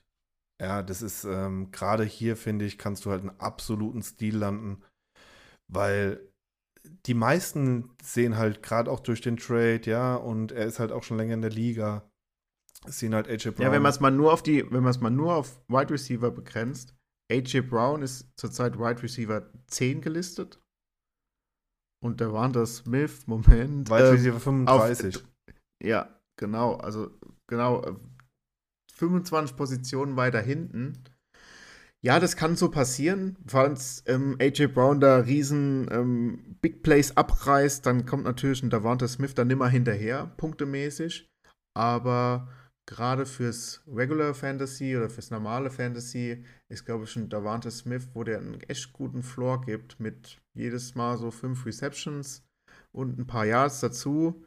Und ich gehe auch davon aus, wenn die das ganz gut runtergrinden können mit ihrem Running Game, ist er, glaube ich, auch echt gefährlich für Red Zone, wo er eben durch gutes Route Running ähm, sich Platz verschafft und anspielbar wäre. Ja, absolut. Und wie gesagt, er geht halt wirklich in, in, in den meisten Mock-Drafts geht er halt in Runde 7, in Runde 8. Und also ich sehe ihn deutlich stärker, gerade in dieser Offense, gerade mit der O-Line. Also, da. Und ich, ich weiß jetzt gar nicht, wie er letztes Jahr gegangen ist. Letztes Jahr war der Hype um den Spieler viel höher, obwohl er ein, ein weißes Blatt Papier war, weil er ein Rookie war. Natürlich Rookie und Heisman-Trophy-Gewinner etc. und ein super Spieler. Aber da hat man ja noch gar nichts gesehen, ob der überhaupt in der NFL performen kann. Und er hat eigentlich bewiesen, dass er jetzt nicht der, der Schlechteste ist. Und ja, wie gesagt. Ähm, Ihm fehlen noch ein bisschen die Touchdowns, ne? Er hatte 916 ja, Yards. Ja, die müssen halt dazukommen. Die müssen dazukommen. Genau, er hatte 916 Yards, hatte fünf ähm, Receiving Touchdowns. Aber da ist auch wieder die Frage, und da ist es halt wirklich, das ist halt reine Spekulation, weil wir sind nicht im Coaching-Staff, wir, wir haben keine Insider-Infos. Die Frage ist halt wirklich, wird sich das alles weiter so ziehen? Weil manchmal ist es halt genau das Problem, wenn du so einen lauflastigen Quarterback hast, ja, dann gibt es halt, sobald der, ähm, sobald der Ball in, den, in der Red Zone ist, hast du halt immer das Problem, dass der Quarterback ihn wahrscheinlich selbst reintragen wird. In sehr vielen Fällen, weil halt einfach die Räume offen werden, ja, weil die Receiver enger gedeckt werden. Und da fehlt sie dann immer so ein bisschen. Deswegen ist das immer so ein kleines Problem. Dasselbe Problem hat ja quasi Miles Sanders, weil die kurzen Yardage kriegt immer Boston Scott. Ja, deswegen fehlen ihm da einfach die Touchdowns. Deswegen bin ich zum Beispiel auch jemand, wo von Miles Sanders die Finger weglassen wird. Ähm, ja, da kommt es halt immer darauf an, wie man das Ganze sieht, wie man das Ganze selbst für sich analysiert. Will man so Spieler haben? Mir ist das Risiko einfach zu groß, dass es wieder genauso läuft wie letztes Jahr. Miles Sanders macht zwar seine Yards, kriegt aber halt die Touchdowns nicht, weil er an der 3 gestoppt wird. Dann kommt Boston Scott, macht die 3 Yards und den Touchdown. Ja, und du brauchst halt einfach Spieler, die beides machen. Ja, genau. Natürlich du brauchst, brauchst die Goal-Line-Yards. Genau. Du brauchst natürlich auch mal die Big Plays. Aber ich kann auch gern mal auf einen Big Play verzichten, wenn ich dadurch fünf Touchdowns mehr kriege in der Saison. Exakt. Ja, wir schauen noch mal ganz kurz auf die Defense und dann ähm, entsprechend auch auf die ersten Spiele. Defense schaut echt auch mega gut aus. Ein bisschen in die Jahre kommen der ein oder andere Spieler. Man hat jetzt einen Hassan Riddick verpflichtet, der halt ein sehr flexibler, ich nenne es mal Outside Linebacker ist. Ähm, das wird schon interessant, wie sie den einsetzen können, weil das ist schon ein Top-Spieler, wenn er die, die richtige Rolle bekommt. Ja, also ich meine, deine Defense ist allgemein stark. Ne? Auch letztes Jahr schon absolut performt. Ich meine, einige werden einfach nicht jünger. Das muss man dazu sagen. Ne? Auch ein Brandon Graham oder so werde, ja, die werden einfach nicht jünger. Aber du hast natürlich auch spannende Projekte mit dabei. Und ich glaube, die Defense, die profitiert auch viel davon, dass du halt auch noch einen Fletcher Cox hast. Ne? Der hat zehn Jahre Erfahrung der kann auch den Jungen einfach viel mitgeben. Und ich bin, bin gespannt, aber ich mache mir um die Defense bei, bei Philly absolut keine Sorgen. Ja. Die Defense wird funktionieren. Du hast, du bist wirklich überall mehr als solide aufgestellt. Du hast mit Slay hast du einen wirklich Top Cornerback. Von daher, ich bin gespannt, wo das Ganze, wo das Ganze hinläuft, aber Also das, die Mit der Fantasy-Brille, mit der Fantasy-Brille habe ich dann bei solchen Teams oft Angst, wenn die eh schon so lauflastig sind und die Defense ist auch noch gut, dann laufen die am Ende des Spiels runter und machen halt 13 Punkte und gewinnen 13 zu 3. Das ist immer ein bisschen gefährlich. Ja, und das war auf Fantasy-Sicht. Absolut berechtigt, ja. Und das muss man wirklich auch ähm, mit einberechnen. Und dann kommt es natürlich auch darauf an, okay, wie ist der Spielplan? Gegen wen spielen die so in der Saison? Ähm, das sind gerade bei so Teams, finde ich, du das immer, immer sehr mitbeachten. Ja, und dann hast du aber natürlich Spiele wie Cardinals, Cowboys, Packers. Ja, das können High-Scored-Games werden, aber der Rest, sie haben halt wirklich auch einen relativ leichten Spielplan in meinen Augen. Ja, sie spielen gegen die Jaguars, sie spielen zweimal gegen die Giants, zweimal gegen die Commanders, klar. Dann spielen sie gegen. Ja, die ersten vier Spiele sind Lions, Vikings, Commanders und Jaguars. Ja, also mich würde nicht überraschen, wenn äh, Philly nach den ersten vier Wochen 4-0 steht. Und dann kommen sie gegen ein Cardinals-Team, das im Moment jetzt auch nicht gerade einen wirklich starken Roster da stehen hat, ja. Also äh, ein 5-0 hier zum Start ist absolut möglich. Und auch das Spiel gegen Dallas ist für mich, also in Week 6 spielen sie dann gegen die Cowboys. Auch das ist ein absolut ausgeglichenes Spiel. Und ich kann schon diesen Philly Hype Train, auch die, ich meine, die Philly-Fans, ja, sie sehen sich schon wieder im Super Bowl und sie halten die Trophäe schon wieder nach oben. Das sehe ich noch nicht, ja, weil ich einfach da ist sogar das sehe ich als Cowboys-Fan möglich für Philly, aber nur mit einer krassen Entwicklung von Hertz mit dem Arm. Ja, und wenn er da ein bisschen, äh, wenn er sich da wirklich gut weiterentwickelt hat.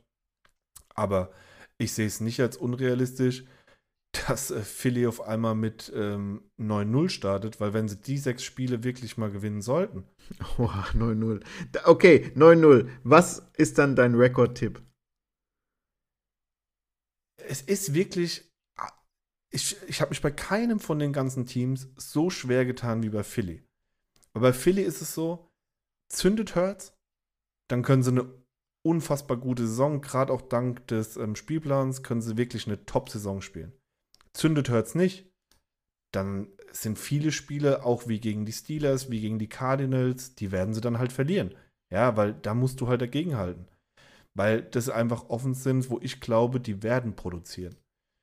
Mein Tipp, also beziehungsweise was ich schätze, wie es ausgehen werde am Schluss, ich glaube, ähm, elf, elf Siege, ja, vielleicht sogar zwölf, so ein 12-5 traue ich den Eagles dieses Jahr tatsächlich zu. Ja, bei mir schnell die Karten auf den Tisch. Ich habe 11 und 6 getippt. Obwohl ich auf dem Hype-Train bin, aber ich habe auch noch relativ hohe Zweifel bei Hertz. Und gerade wenn es so lauflastig wieder wird, manche Teams haben dann den Schlüssel dagegen und dann wird es schwierig, da den, äh, den Schalter umzulegen für die Eagles, glaube ich. Also ja. defense-mäßig bin ich extrem überzeugt. Defense wird brutal sein. Und die wird es auch die oft im Spiel Line halten. wird auch brutal sein und wird auch die sehr gut ähm, immer den Ball laufen lassen können. Aber dann, wenn das Feld kürzer wird, wird es, glaube ich, auch irgendwann schwierig. Und da muss eben dann auch ein mal einen Ball passen können. Und auch mal in ein enges Fenster. Ja, auf die Entwicklung kommt es einfach an. Aber ich sehe schon so bei 12-5, weil ich wie gesagt, ich habe mir die Spiele durchgetippt und ähm, ich sehe halt die anderen, ich wüsste nicht, wer. Die verlieren halt in meinen Augen kein Spiel gegen die Giants oder gegen die Commanders und sie verlieren auch nicht gegen die Bears. Ja, und sie haben ein paar, ein paar Kracher drin, klar, zweimal gegen Dallas, da ist immer alles möglich. Dann spielen sie gegen die Packers und die Colts, aber der Rest, Saints, absolute Wundertüte in meinen Augen noch man muss halt dann wirklich mal gucken, ne? Und ähm, ja, aber dann haben wir ja unsere Prognose abgegeben. Diesmal war ich ein bisschen ähm, optimistischer, ähm, obwohl es die Eagles sind. Aber ich mach's doch gern für die Eagles-Fans.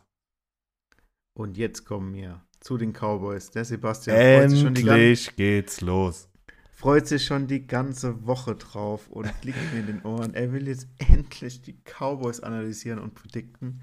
Die Cowboys waren letztes Jahr 12 und 5. Ja.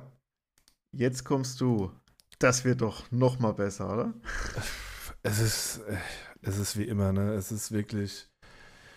Uh, als Cowboys-Fan, man hat oh, es, es Gejammer fängt nein, schon an. Nein, nein, nein, nein, verstehe mich nicht falsch. ähm, das ist ja immer das Problem. Wir spielen, wir spielen eigentlich einen wirklich guten Football, ja, haben auch einen, einen Kader, der wirklich gut dasteht, natürlich auf manchen Positionen vielleicht überbewertet, aber im Endeffekt in den Spielen, wo es drauf ankommt, ja, und da reden wir dann von den Playoffs, da wird halt irgendeine, irgendein Müll probiert, da hat unser Offensivkoordinator die größten Ideen, statt einfach das, was erfolgreich war in der ganzen Saison, weiterzuspielen. Aber das habe ich jetzt, jetzt nicht nur bei den Cowboys, allgemein in Playoffs ist es in meinen Augen immer öfters zu beobachten, dass auf einmal Offensivkoordinator komplett von ihrem System weggehen, weil sie auf einmal glänzen wollen. Ne? Dann spielen sie auf der großen Bühne, sie sind noch mehr im Fokus. Dann werden sie ja schon als nächster Head Coach geführt, quasi, ja, und ähm, der nächste große Heilsbringer für alle Teams. Ja, absoluter Quatsch. Spiel doch das weiter, was erfolgreich war. Ja, ich denke auch, manchmal wird da zu viel um die Ecke gedacht, was bestimmt auch einen guten Ansatz hat von den Coaches, aber es muss halt umsetzbar sein für die Spieler. Und wenn ich 17 Spieltage immer nach links laufe und dann im nächsten Spiel nach rechts laufen muss, natürlich, manche Mannschaften können das umsetzen, das sind auch die, wo am Ende dann ganz vorne stehen, aber gewisse Mannschaften kriegen es halt dann nicht hin und dann schaut es halt auch teilweise echt murks aus. Und man muss ja auch bedenken, in den Playoffs spielt man halt auch dann gegen die Besten. Ja, nicht nur das. kannst, du dich, kannst du dich ans letzte Play von den Dallas Cowboys der letzten Saison erinnern? Wie hat die Saison für Dallas geendet? Ah, das war auch dieser vollkommene Murks, irgendwie noch fünf Sekunden aus der Uhr und dann äh, ich weiß gar nicht mehr, wie es war. Alter, mit einem Quarterback-Run vom Doug Prescott, genau. dann wollten sie spiken und die Zeit ist einfach abgelaufen. Ja, ja genau, das war die Nummer. Ich habe ja, noch gesagt. zwei Spielzüge, um in die nächste Runde zu kommen. Und ich calle einen Quarterback-Run, der ja sogar funktioniert hat. Und dann hat es die O-Line nicht hingekriegt, den Ball schnell genug sich aufzustellen und zu, und zu spiken. Ja, also genau das beschreibt eigentlich die Saison, wie sie für die Cowboys war. Hohen und Tiefen. Der Run Aber schauen wir, mal, schauen wir mal in die Zukunft. Es wird jetzt alles besser, Sebastian. Ganz ruhig. Davon bin ich wir noch nicht wirklich überzeugt. Ne? Ich also, glaube auch nicht. Also 12 und 5 ist auch schwierig, das zu wiederholen. Aber wir haben Doug Prescott. Und genau da. Äh, letztes Jahr kam er ja sozusagen aus seiner Verletzung zurück. Muss ja. man so sagen. Und ähm, hat dafür aber auch eigentlich ganz ordentlich gespielt. So ein bisschen der der letzte, der, die letzte Pace im, in seinem Running Game oder halt so, wenn er mal gescrambled hat, die hat er irgendwie nimmer, nicht gezeigt. Weiß man nicht, hat er jetzt Angst gehabt, beziehungsweise Knöchel hat noch Auer gehabt oder was auch immer. Ich hoffe, das kommt wieder zurück und Duck ist auf jeden Fall ein interessanter Quarterback, auch für Fantasy. Definitiv. Also die Dallas ist eine high-powered Offense. Das haben sie die letzten Jahre gezeigt. Duck hat sich äh, sozusagen, er hat sich fast in allem nochmal gesteigert. Er hat, eine, er hat die beste Completion Rate, ähm, seit er in der NFL ist, mit 68,8 Prozent. Er hat 4400 ähm, Yards geworfen, 37 Touchdowns. Pff, ja, also definitiv, und das zu 10 Interceptions, also auch das eine unfassbar gute Quote. Also für die Regular Season ist er auf jeden Fall wieder, auch aus Fantasy-Sicht, ein Top-Quarterback. Ähm, aber ich bin da absolut bei dir und ich glaube, jetzt, wo er wieder eine, jetzt, wo die Verletzung einfach eine Weile her ist, ja, wo er ein komplettes Trainingcamp hat, wo er wieder Sicherheit hat in seinem Knöchel, weil die Verletzung, ich glaube, wir haben sie alle noch in den Augen, die war wirklich übel. Ja, und mich hat es überhaupt schon überrascht, dass er so letztes Jahr zurückgekommen ist.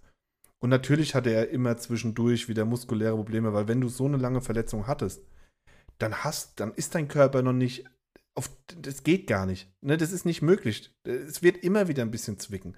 Jetzt hat er aber wieder die Zeit zwischen den Saisons, ähm, zwischen den Seasons.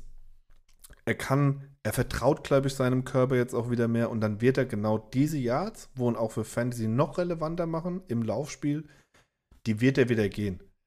Und dann ist es für mich ein, aus Fantasy-Sicht definitiv ein Top 5 Quarterback. Absolut, weil er alles mitbringt.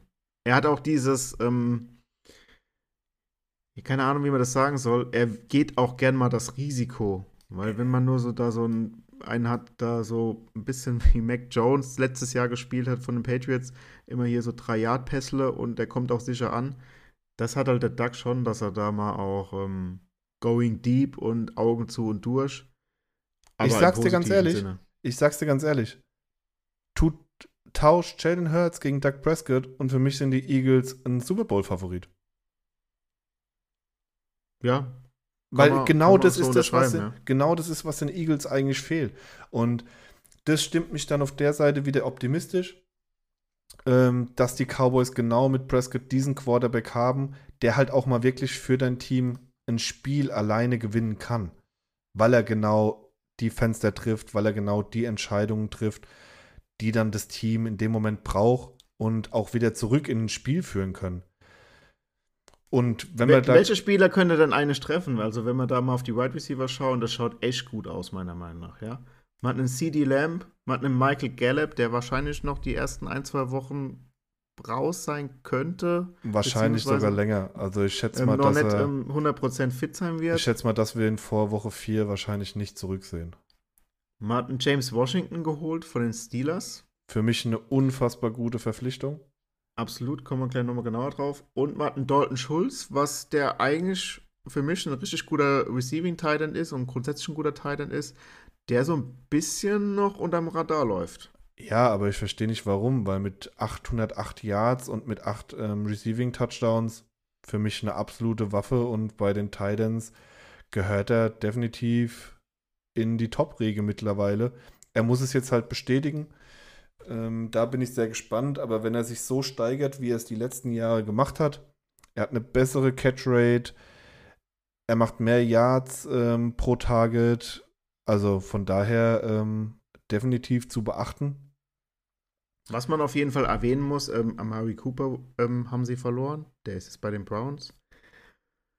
Grundsätzlich, Amari Cooper ist ein starker Receiver, ähm, aber ich finde den Hype manchmal schon, also, weil Amari Cooper ist so ein bisschen zu sehr schwankend für mich immer gewesen. Also der ist dann zwei Spiele super gut und dann ist er wieder drei Spiele so ein bisschen abgetaucht und das ist halt dann auch nicht für mich da der super Nummer 1 Receiver. Ja, da muss viele, jetzt CD Lamp, sagen, da muss jetzt CD Lamp rein, ne? Ja, und viele sagen halt, dass der Trade auch aus Cowboys Sicht keinen Sinn macht. Aber wenn du siehst, was auch Cooper an, ähm, klar, man hätte ihnen diesen Riesenvertrag nicht geben müssen, aber ähm, ob er das Cap wert war oder nicht, ist die andere Frage. Er ist, also Amari Cooper ist ein starker Receiver, versteht mich da auf keinen Fall falsch. Aber du hast halt mit Cooper und Lamb hast du zwei ähnliche Receiver in meinen Augen. Ja, ähm, Lamb war letztes Jahr zum Beispiel am stärksten aus dem Slot. Klar, Cooper hast du dann aus, Outside, aber du kannst Lamb natürlich auch Outside stellen und hast dann dieses Jahr mit Washington hast du jemand, der im Slot spielen kann, Du kannst Lamp in den ähm, Slot stellen. Wenn Gallup zurückkommt, hast du mit denen schon, schon ein gutes Receiving Corp. Dann hast du noch ähm, Ersatzspiele, also dann hast du noch Spiele wie Tolbert. Wobei ich sogar denke, dass Tolbert ähm, überraschen kann. Also ich glaube, dass gerade am Anfang, wo Gallup ausfüllt, ähm, wird Tolbert die Rolle einnehmen. Und ähm, bin da sehr gespannt, was er abliefern kann. Und mit Washington hast du halt einfach jemand, du hast jetzt endlich mal deinen Deep Receiver. Ja, und den, äh, das hilft, glaube ich, auch unserer Offense allgemein, weil äh, letztes Jahr, es war schon auch viele kurze Bälle, ja, viele Bälle in die Mitte, wenig vertikal, ab und zu mal eine, eine Bombe rausgrauen, aber ne, du hattest halt einfach nicht diese vertikalen Waffen. Und mit James Washington hast du da wirklich für mich genau den richtige, richtige Verpflichtung gemacht. Und ich bin ähm, davon überzeugt, dass er auch fantasymäßig überraschen kann, weil er da mit Prescott einfach einen Quarterback hat, der genau das bedienen kann. Und er passt da super ins Profil, weil viele sehen Washington auch so vom letzten Jahr und so kritisch. Man darf nicht vergessen, er hatte letztes Jahr einen Quarterback, der den Ball nur noch 20 Yard weit gepackt hat. Und wenn du ein vertikaler Receiver bist, ja, und halt, keine Ahnung, innerhalb von drei Sekunden 40 Yards entfernt bist, dann, und du hast einen Quarterback, der nicht mehr werfen kann, dann wird es für dich als Receiver halt auch einfach schwer. Ja, und das hat er jetzt nicht mehr. Und deswegen glaube ich, das ähm, kann ganz gut funktionieren. Ich glaube halt auch, also CD Lamb geht in seine dritte Saison, oder? Genau.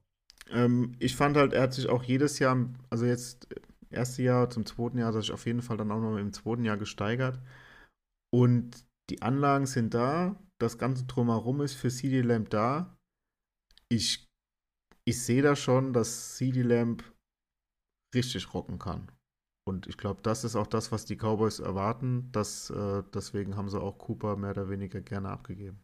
Ja, und wenn Gallup halt dann wirklich mal eine Saison wieder relativ fit ist, was, das muss man halt jetzt mal wirklich abwarten, wie es nach der Verletzung ist, ähm, dann haben sie immer noch wirklich starke Receiver, ja. Und mit ähm, Lamb, Gallup und Washington, glaube ich, hast du da ein ganz gutes Trio, das in der NFL definitiv mithalten kann. Und nicht zu vergessen, Dalton Schulz, wie du schon vorhin angesprochen hast, das sind schon Waffen, die musst du erstmal decken. Und dann kommen wir natürlich zum Backfield.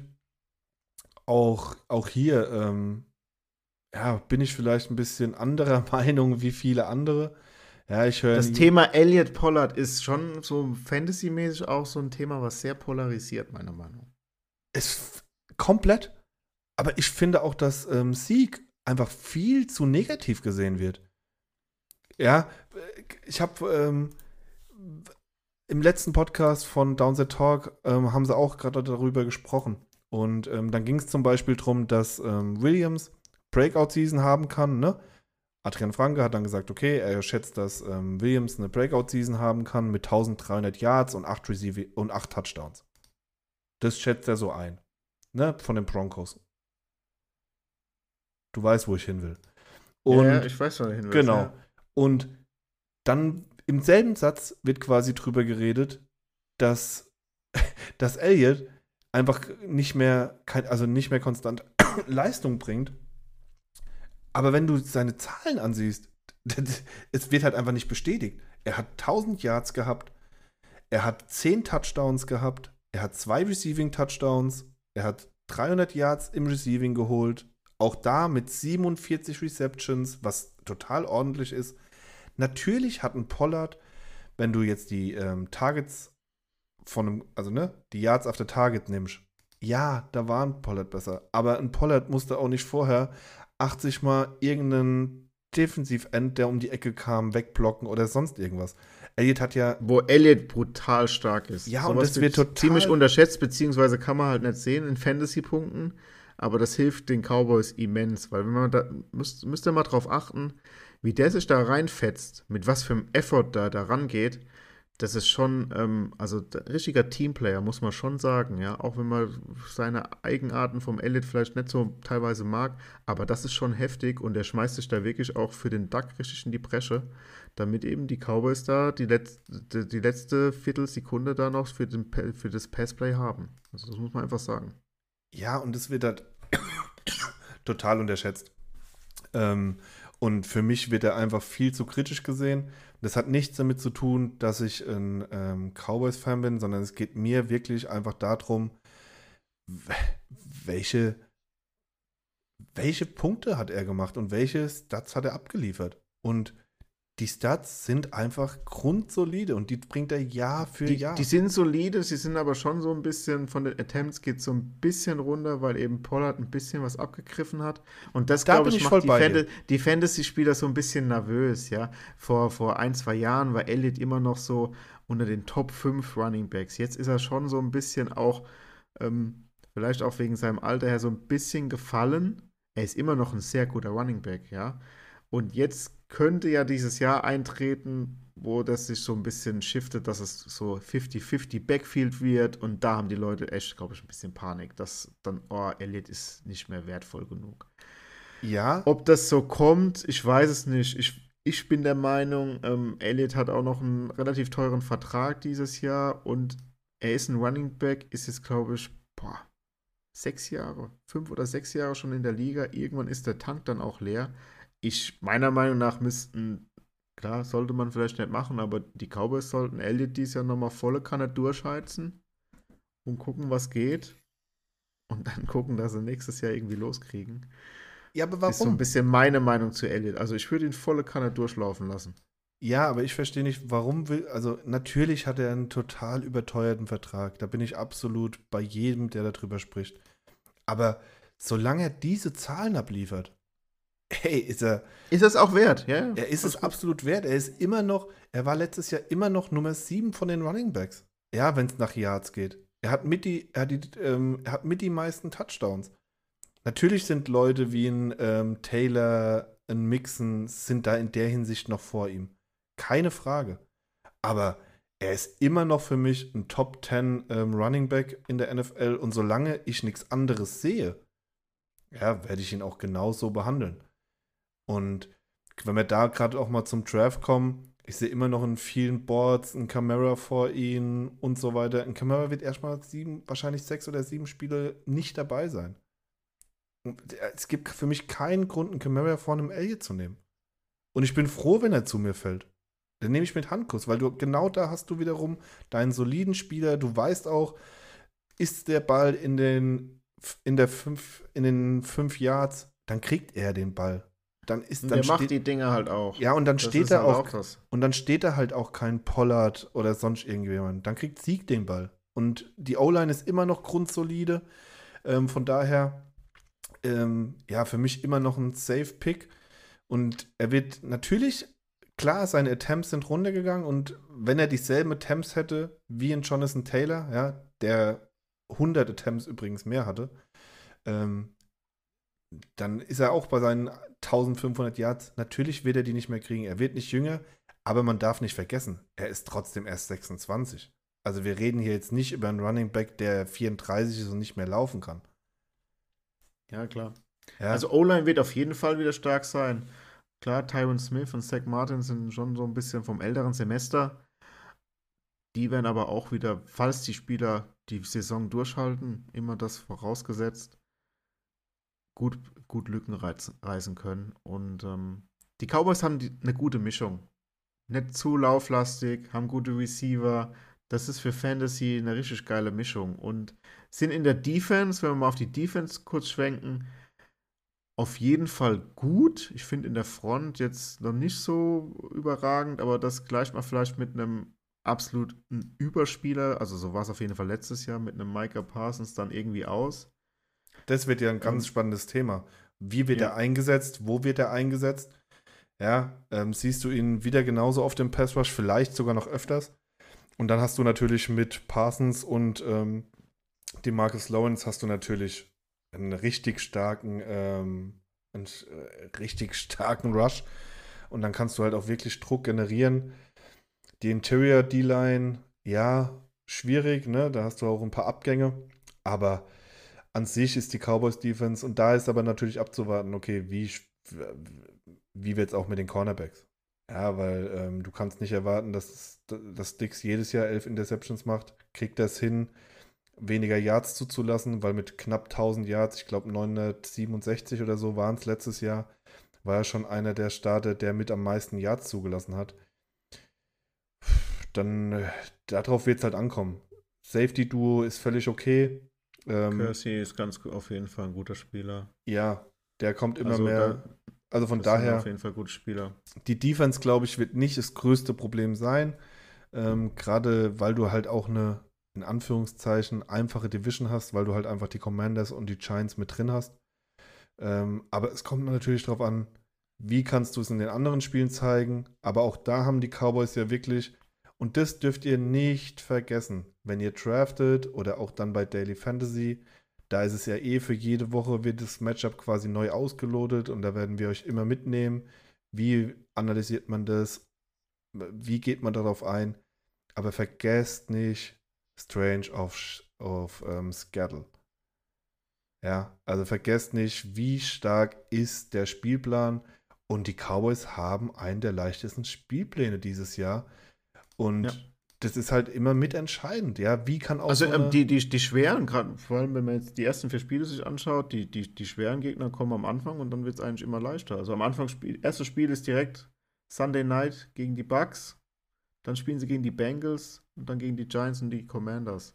Wenn du die ersten zwei Spiele abziehst, dann haben sie ja nur noch ähm, wahrscheinlich die Eagles, wo als schwerer Gegner beziffert ja, wird. Die Rams in Woche 5 Okay, ja. Ja, die Rams in Woche 5, aber ähm, ja, ich sag mal so, die ersten fünf Wochen ist eine gute Mischung drin. Du hast natürlich mit Buccaneers, Bengals äh, gleich mal zwei Brocken, ja, dass du gleich mal gucken kannst, okay, wo stehen wir? Dann mit Washington und den Commanders In meinen Augen müssen das zwei Siege sein. Da darfst du keine, darfst du dir keine Niederlage erlauben, weil auch gerade die Eagles dieses Jahr so stark sind. Und dann spielst du zweimal auswärts bei den Rams und bei den Eagles. Ja, und ich sag mal, Woche bis Woche 6 wird, wird, schon, wird schon viel tun. Danach mit Lions, Bears, Packers, Vikings, Giants. Also von daher, der, der Spielplan ist schon ganz okay für Dallas, muss man einfach so sagen. Ähm, und da muss man halt jetzt mal abwarten, wo sie bei rauskommen. Ähm, da kann ich ja aber schon mal vorweggreifen. Ähm, ich sehe beide Teams, Eagles wie Cowboys, bei einem 12-5. Also ich glaube, das ist für beide machbar. Und dann kommt es halt wirklich drauf an, ne? wer gewinnt das interne Duell, ähm, wie geht man durch die Saison, ähm, holt man dann doch vielleicht einen Sieg mehr oder einen Sieg weniger. Ähm, aber ich sehe da wirklich so eine glatte ähm, Kluft. Ich hatte ja beide schwächeren Teams bei 5-12 und sehe wirklich beide Teams so bei 12-5, äh, Eagles und die Cowboys. Die werden sich da ein Kopf-an-Kopf-Rennen liefern. Und ähm, ja, das kann die Division dann irgendwie schon wieder geil machen. Ja, wenn du ich, da zwei Teams die, hast. Ich sehe die, seh die Cowboys auch relativ stark. Ich sehe sie bei 10 und 7. Ich denke auch, dass die Cowboys mit 10 und 7 die Playoffs schaffen werden. Ähm, aber dann wird der Division-Sieg an die Eagles gehen. Ja, äh, und äh, auch da würde ich, wäre ich absolut nicht überrascht, weil die Eagles einfach wirklich ein, ein, ein Bombenteam sich dahingestellt haben. Aber ich, ich, keine Ahnung, ich kann es nicht sehen, ähm, solange ich von Hertz nicht gesehen habe, dass er den Ball konstant über die ganze Saison und gerade auch in den wichtigen Games gegen starke Defense dass er in enge Coverage werfen kann und dass er da wirklich ähm, ja, ein, ein, durch, ein gut, guter durchschnittlicher ähm, Baller ist. Kommen wir noch zu unseren Top 6 Fantasy-relevanten Spielen aus dieser Division, würde ich sagen, um den Bogen mal zu schlagen. Ganz wichtig, Leute, wir reden nur über Fantasy Football. Wie das dann in echt alles abläuft, ob das Team dann gut performt etc., ist uns in dem Fall erstmal egal. Natürlich ist das auch irgendwie in gewisser Weise relevant, aber uns geht es darum, wie wird dieser Spieler auf basierend auf seiner Position und eben auch, wie er zurzeit so ein bisschen gerankt ist, wo dieser Spieler gedraftet werden sollte, sagen wir, sagen wir es einfach mal, ähm, wie wird dieser Spieler performen, beziehungsweise, ich sag mal, überperformen. Ja, und vor allem, wo kann ich vielleicht, also mir ging es vor allem darum, wo kann ich Value rausholen? Also welcher Spieler steht in den meisten Boards einfach weiter unten? Und wenn ich den, wen kann ich vielleicht auch ein bisschen früher nehmen? Ja, wer kann besser performen, als er eingeschätzt wird? wo kann ich meine Gegner schlagen, weil die nicht sehen, was ich in dem Moment sehe. Ich fange einfach mal mit meiner Nummer 6 an. Das ist jetzt kein Spieler, der jetzt total, wo er denkt so, ach du meine Güte, mit dem hätte ich ja nie gerechnet. Aber nichtsdestotrotz, wir wollen ja die Top 6 ähm, besprechen. Ich habe auf meiner 6 äh, Doug Prescott, wir hatten gerade über ihn gesprochen. Ähm, er ist gelistet als Quarterback Nummer 9. Ich sehe halt schon, dass Duck auf jeden Fall nochmal die letzte Saison nochmal stärker sein, zur, zur letzten Saison nochmal stärker sein könnte. Und das rechtfertigt mich eigentlich zu sagen, Doug Prescott ist für mich ähm, Fantasy-relevant, sehr Fantasy-relevant und performt auch diese Nummer 9 meiner Meinung nach aus. Ja, bin ich absolut bei dir. Ähm, ich sehe ihn eher, also ich sehe ihn als Top 5 Fantasy-relevanten Quarterback ähm, weil er halt auch wirklich konstant seine Touchdowns macht, weil er, ja, er, er geht da einfach, ähm, er, ist ein Baller, er hat einfach Bock drauf. Und ja, ich bin, äh, finde ich ein guter Pick. Äh, Sehe ich, seh ich wirklich ähnlich. Ähm, das passt schon. Was ist deine Nummer 6? Meine Nummer 6 ist ähm, Shaquan Barclay. Ähm, gelistet an Nummer 19. Ich sehe ihn sogar aber ganz, wenn ich ehrlich bin, ein bisschen höher, weil äh, ich kann ganz kurz dazu sagen, es ist halt das Jahr, wo sich seine Karriere entscheiden kann. Ja, er, er geht quasi in sein letztes Vertragsjahr. Er muss jetzt abliefern. also äh, wenn er jetzt wieder verletzt ist, ist er raus, in meinen Augen. Dann wird er irgendwo so einen Einjahresvertrag kriegen, wird irgendwo vielleicht ein guter Backup oder ja, kann sich vielleicht da oder bei einem Team wie den Texans, wenn sie im Rebuild sind, kann er da ein paar Yards machen. Aber an sich ist er dann erstmal raus. Und ähm, mit dem neuen Coaching-Staff, mit einer soliden O-Line, mit fitten Receivern, die ihm einfach dann auch mehr Platz und mehr Möglichkeiten geben, sehe ich ihn einfach dieses Jahr wirklich ähm, als Möglichkeit, da einen Stil zu machen. Er ist Running Back 11 momentan, als Running Back 11 gelistet. Und ich sehe ihn, äh, ich ihn da ein bisschen höher. Gebe ich dir recht. Also, wenn Saquon Barkley fit ist, ist er ein Monster und kann, kann richtig abrocken. Und kann auch mehr oder weniger was für viele Running Backs, also da gibt es dann auch nur noch so drei, vier in der ganzen Liga, das komplette Spiel an sich reißen und das mehr oder weniger für sich entscheiden. Ja, sehe ich genauso, deswegen habe ich ihn auf meiner 6. Dann würde ich sagen, mache ich mit meiner 5 weiter. Ja. Auf der Nummer 5 habe ich, wir haben vorhin schon über ihn geredet, Michael Gallup ähm, wird die ersten paar Wochen ähm, ausfallen. Man weiß auch nicht, wie er dann von der Verletzung zurückkommt. Dafür, dass wir, deshalb ist ähm, James Washington für mich ein klarer Stil. Ich traue ihm wirklich viel zu in Dallas. Wenn man sich die letzten Jahre angeguckt hat, genau dieser Receiver-Typ hat ein bisschen gefehlt. Und ich glaube, gerade in den ersten Wochen und auch danach, weil sie werden Gallup langsam ans Team heranführen, ne, um das Risiko einfach nicht einzugehen, weil du hast jetzt keinen Cooper mehr als klare Nummer 1 und Lamb Nummer 2 oder Lamb Nummer 1 und Cooper Nummer 2. Du brauchst Gallup über die Saison. Und wenn das funktioniert mit Washington und auch mit dem dritten Receiver, wer immer sich da auch durchsitzt dann im Tra Training Camp, ähm, wird Washington auf jeden Fall eine der Optionen sein, die ähm, Duck da ab und zu nutzt. Und dafür an Position 342, ähm, Wide Receiver Nummer 112, das sehe ich ihn einfach nicht. Ähm, Wide Receiver 112 ist für mich deutlich zu, also äh, viel zu tief, weil man, er spielt in einer High-Powered Offense. Eine Offense, die wirklich jedes Jahr Yards ohne Ende abliefert. Ein Quarterback, der jedes Jahr Passing Yards ohne Ende abliefert. Und irgendwohin müssen diese Yards ja gehen. Und die werden sicherlich nicht, es werden keine 2000 Yards zu äh, CD Lamb gehen. Das heißt, irgendjemand wird ja noch davon profitieren. Und ich sehe da James Washington, da könnt ihr einen absoluten Stil landen. Ähm, würde ich auf jeden Fall ähm, euch empfehlen, da in der späten Runde zuzugreifen. Bin ich voll, bin ich voll bei dir. Jeder von uns hat auch noch einen Sleeper-Kandidaten aufgeschrieben und James Washington ist mein Sleeper-Kandidat. Ich habe mich nicht getraut, ihn in die Top 6 reinzutragen, aber ich sehe das ähnlich.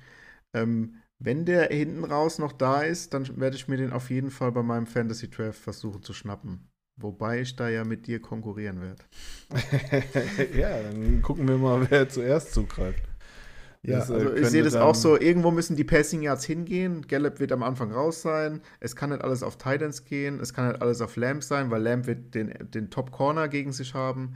Und irgendeiner muss dann halt mal absteppen. Und ein James, äh, James Washington hat da die Möglichkeiten. Wide Receiver 112 ist ja, keine Ahnung, also wer da ja, noch so in dieser Kategorie da rumschwirrt. Ja, er wird quasi ähm, nicht gedraftet. Ja, genau. Also dann äh, nimmt man sich lieber in Washington und setzt man vielleicht zum Not äh, erster Spieltag auf die Bank und hat ihn dann aber schon mal in seinem Roster. Ja, ich fange mal mit meiner 5 an. Vorhin habe ich ihn noch groß gescholten. Ähm, aber falls er absteppt und dann das Werfen lernt, dann ist für mich Jalen Hurts ähm, ein richtig interessanter Quarterback für Fantasy Football weil er bringt die, die Laufyards wird er auf jeden Fall bringen. Er wird auch ähm, den einen oder anderen Rushing, äh, äh, Rushing Touchdown aufs Board zaubern. Und wenn er dieses, äh, was für mich so ein bisschen ein Ceiling von Jalen Hurts ist, wenn er das schafft, 20 Touchdowns und 10 Interceptions zu werfen, dann ist ähm, von Fantasy-Punkten aufkumuliert, ist er Jalen Hurts für mich auf jeden Fall eine Nummer 5. Ja, und er ist ja grundsolide, ne? Also ich meine, er geht auch als Quarterback Nummer 6. Er geht an ähm, Platz 67. Ähm, ja, also Hertz kann für euch ein absoluter Punktlieferant sein. Gerade mit seiner Rushing Upside ähm, und vor allem die Touchdowns, die er daraus äh, generiert. Und wenn er jetzt noch ein bisschen im Passspiel dazu macht, ein bisschen mehr Devonta und ähm, AJ Brown füttert, dann ähm, kann er da auch locker in die Top 5 kommen. Also von daher, das ist ein Safe-Pick, glaube ich, Hurts. Da muss man auch gar nicht viel zu sagen, weil den haben die meisten in den Den haben viele auf dem Board. Natürlich ist so, ist so ein bisschen Captain Obvious, ähm, aber in gewisser Weise, den wollte ich nochmal bestätigt haben, beziehungsweise hier nochmal auf meiner Liste haben. Der ist bei mir ganz weit oben ähm, auf meiner, auf meiner Lieblingsspielerliste. Für Fantasy. Für Fantasy. Wir reden nicht von normalem Football, weil in gewisser Weise da trennt die Realität zu Fantasy schon sich ähm, sehr stark, beziehungsweise da gehen die Wege sehr stark auseinander. Dann komme ich zu meiner Nummer 4. Auch ein Spieler, der mehr oder weniger jeder auf dem Schirm hat, aber ich denke, der kann noch mal stärker werden, beziehungsweise ist ich ein Spieler, gespannt. der ähm, für mich mit Abstand der beste Offensive-Spieler des Teams ist und irgend, ich habe denen vorhin sieben Siege zugeschrieben. Irgendeiner muss ja die Punkte und die Touchdowns machen. Für mich ist das Terry McLaurin. Er wird zurzeit als Wide Receiver Nummer 17 gelistet, ist jetzt nicht in der Top Range, aber meiner Meinung nach ist es so, Terry McLaurin wird seinen fetten Vertrag, den er vor ein, zwei Wochen unterschrieben hat, bestätigen.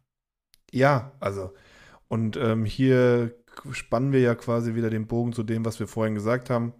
Du bist halt eher so der Floor-Spieler, was man jetzt auch an deinen Picks sieht, was überhaupt nicht schlimm ist, weil ich kann es absolut nachvollziehen. Und ich bin halt eher so der. Ich habe noch zwei, ähm, wo jetzt nicht nur 100% Floor ist. Ja, ist doch auch, äh, da muss ja auch jeder für sich den eigenen Weg finden. Ne? Du musst, ich finde, das Allerwichtigste ist, egal was wir sagen oder egal was auch andere sagen, ja, egal ob es die Jungs von Upside sind oder sonst irgendwas, oder von Stone Luck. Du musst deinen Weg finden und du musst mit deinem Team zufrieden sein. Das ist das Allerwichtigste, weil dann macht es dir am meisten Spaß. Du darfst da nicht auf irgendwelche anderen hören. Ähm, natürlich holst du dir die Meinungen über alle möglichen Quellen ein, aber im Endeffekt entscheidest du, gehst du mehr auf Upside, gehst du mehr auf Floor, ja, wie ist deine eigene Analyse? Die musst du immer ein bisschen mit reinbringen. Und in, in ähm. gewisser Weise macht es eben auch die Mischung. Weil wenn du nur auf Upside gehst, natürlich kann es da sein, dass du dann auch mal deinen Gegner komplett an die Wand spielst. Aber das wird langfristig wahrscheinlich nicht gut gehen. Ich kann aber sagen, dass ich McLaurin bei mir auch mit drin habe. Also von daher ähm, auch da äh, keine Sorge, auch ich gehe ein bisschen auf Floor und äh, McLaurin ist da für mich auf jeden Fall ein, ein ganz, ganz sicherer Pick.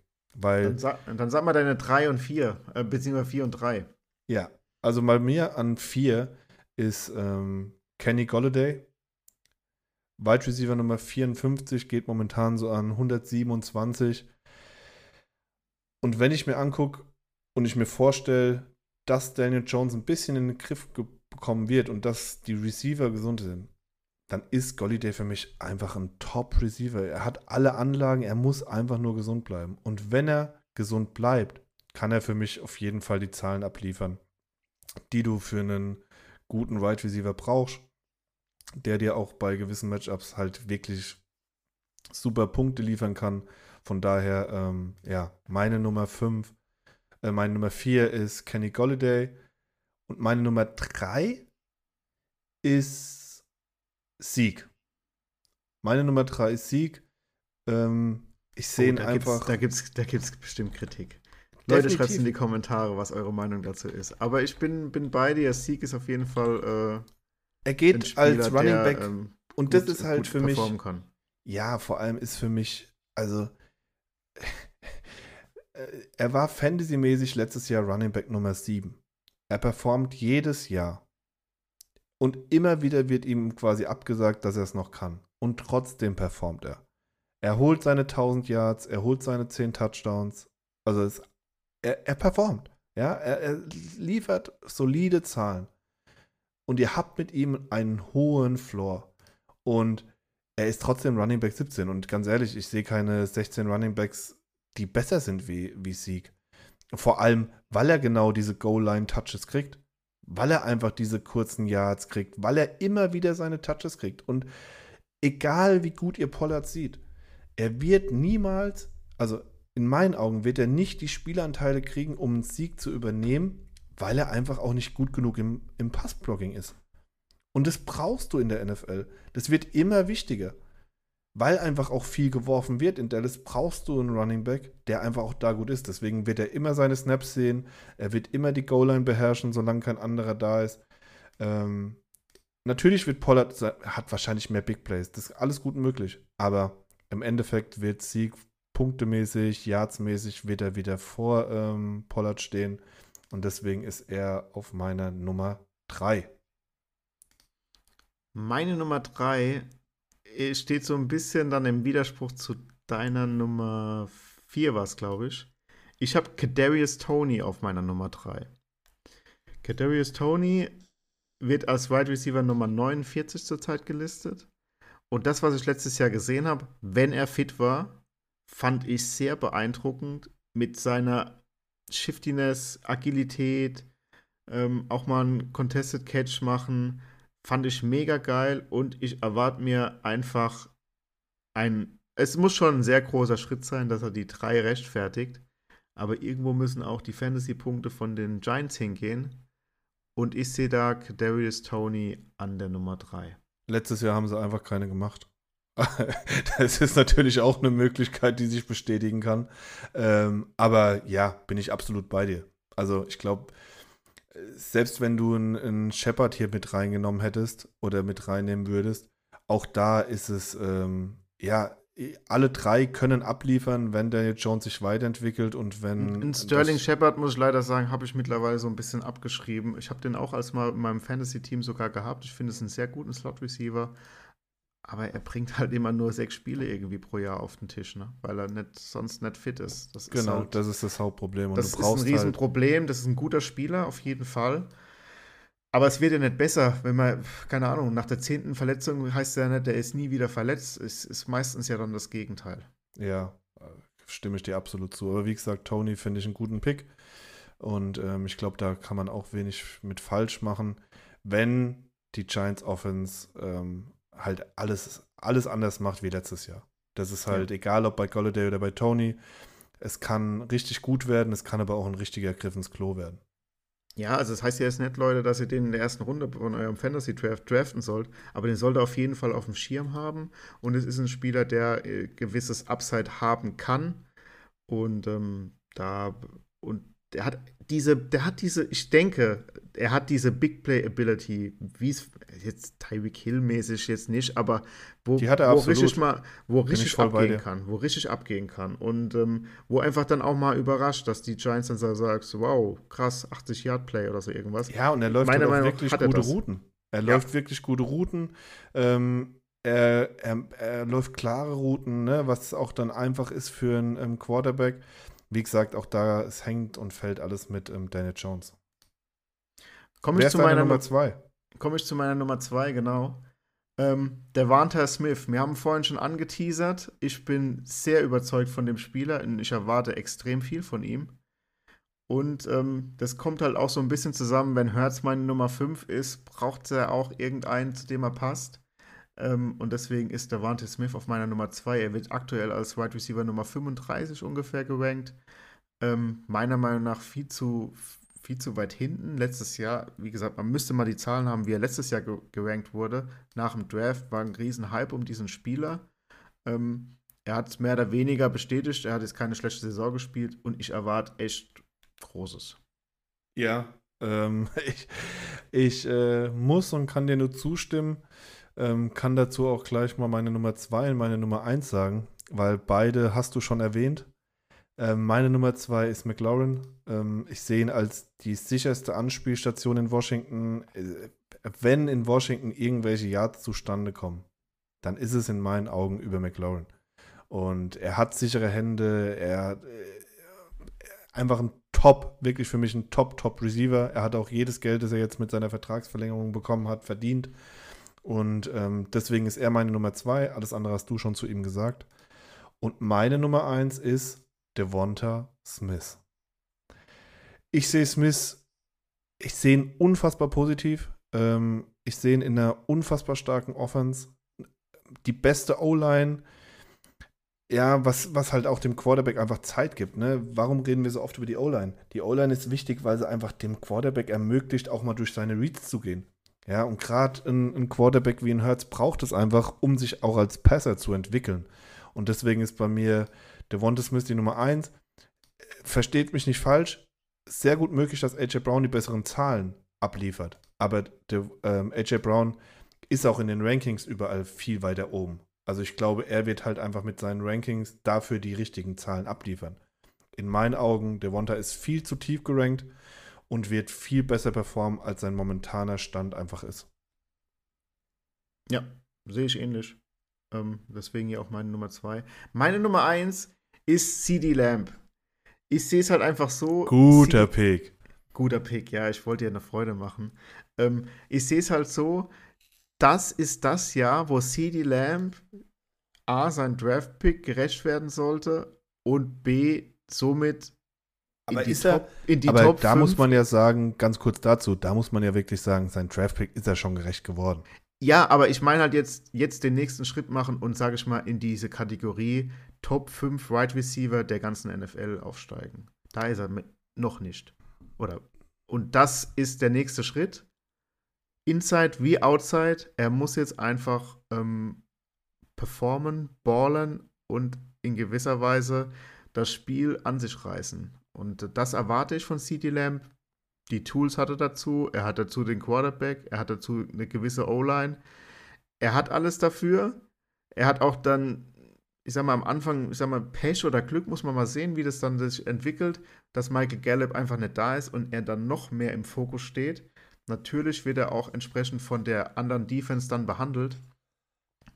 Aber ich sehe da Riesenmöglichkeiten und ja, CD Lamb wird sowieso als Wide Receiver Nummer 7 gepickt. Das ist ähm, schon sehr hoch und somit ist auch die Erwartungshaltung sehr hoch. Aber ich gehe davon aus, dass er wirklich in diese Kategorie Top, äh, Top 5 äh, da reinkommen äh, kann. Also Top also, 5 NFL-Receiver. Ich sehe es ähnlich. Also ich glaube, dass er die Möglichkeiten hat, eine Cooper Cup-Saison zu spielen. Ähm, weil er einfach wirklich flexibel ist. Du kannst ihn outside einsetzen, er ist super, super ähm, stark im Slot. Ähm, ja, und er hat sich jetzt auch von Jahr zu Jahr gesteigert. Ne? Also er hatte 2020 hatte er 935 Yards, jetzt 2021 hat er 1102. Seine Yards pro Catch sind hochgegangen. Ähm, von daher, sein, äh, was ihm noch ein bisschen fehlt, aber da haben natürlich auch Cooper ihm ein paar genommen. Ähm, die Touchdowns, 2020 hatte er 5, 2021 hatte er 6. Aber mich würde es nicht wundern, wenn er eine 1500 Yards und, äh, und 10 bis 12 Touchdown-Saison hinlegen würde. Und ähm, das wäre dann schon ja, das wäre dann schon genau in der Range, wo du halt sagst. Also von daher ähm, absolut möglich. Ähm, da kommt es halt wirklich drauf an, wie die ganze Offense der Dallas Cowboys ähm, zündet. Und ob sie weiter so high-powered und so feiern. Ja, meinen Sleeper habe ich ja schon genannt. Hast du noch einen Sleeper aufgeschrieben oder hast du den geschwänzt? Ähm, ich muss ehrlich zugeben, ich habe ihn geschwänzt. Oh, das gibt einen ähm, Eintrag ins Klassenbuch und beim kein Problem. Einen Verweis. Kein Problem, aber ich kann Sleeper nennen. Also äh, mein Sleeper wäre wirklich ähm, Shepard, weil ich einfach glaube, dass wenn er fit ist, das, das Talent ist bei ihm einfach da. Und ich äh, habe die Hoffnung nicht aufgegeben, dass es wirklich noch zünden kann. Bin aber schon bei dir. Das ist natürlich wirklich ein, ein absoluter Risikopick. Aber deswegen ist es ja auch ein Sleeper. Ne? Aber also ich kenne jetzt die Verle bei Shepard ist halt einfach, ich kenne jetzt die Verletzungshistorie nicht 100% auswendig, aber so wie ich es mir immer alles gemerkt habe, andauernd hat er irgendwie halt Hamstring und ich sag mal so eher so weiche Verletzungen, aber meiner Meinung nach ist halt, wenn das einmal kaputt ist und andauernd kaputt geht, ist es halt nicht wie so ein Knochenbruch, dass das dann eins zu eins wieder zusammenwachsen kann und da habe ich echt meine Zweifel, dass er dann andauernd spielt, aber dann wieder angeschlagen ist und dann doch spielt, aber dann nicht so viel ähm, Targets bekommt, weil er nicht einsetzbar ist, nicht, nicht spritzig genug ist, etc. Und das, das ist halt echt schade bei so gewissen Spielern in der NFL. Ist halt einfach ein verletzungsanfälliger Sport. Ähm, und Shepard hat mich auch schon ein, zwei Mal in der Fantasy League auch irgendwie enttäuscht, wo ich ihn hinten raus dann auch noch gedraftet hatte.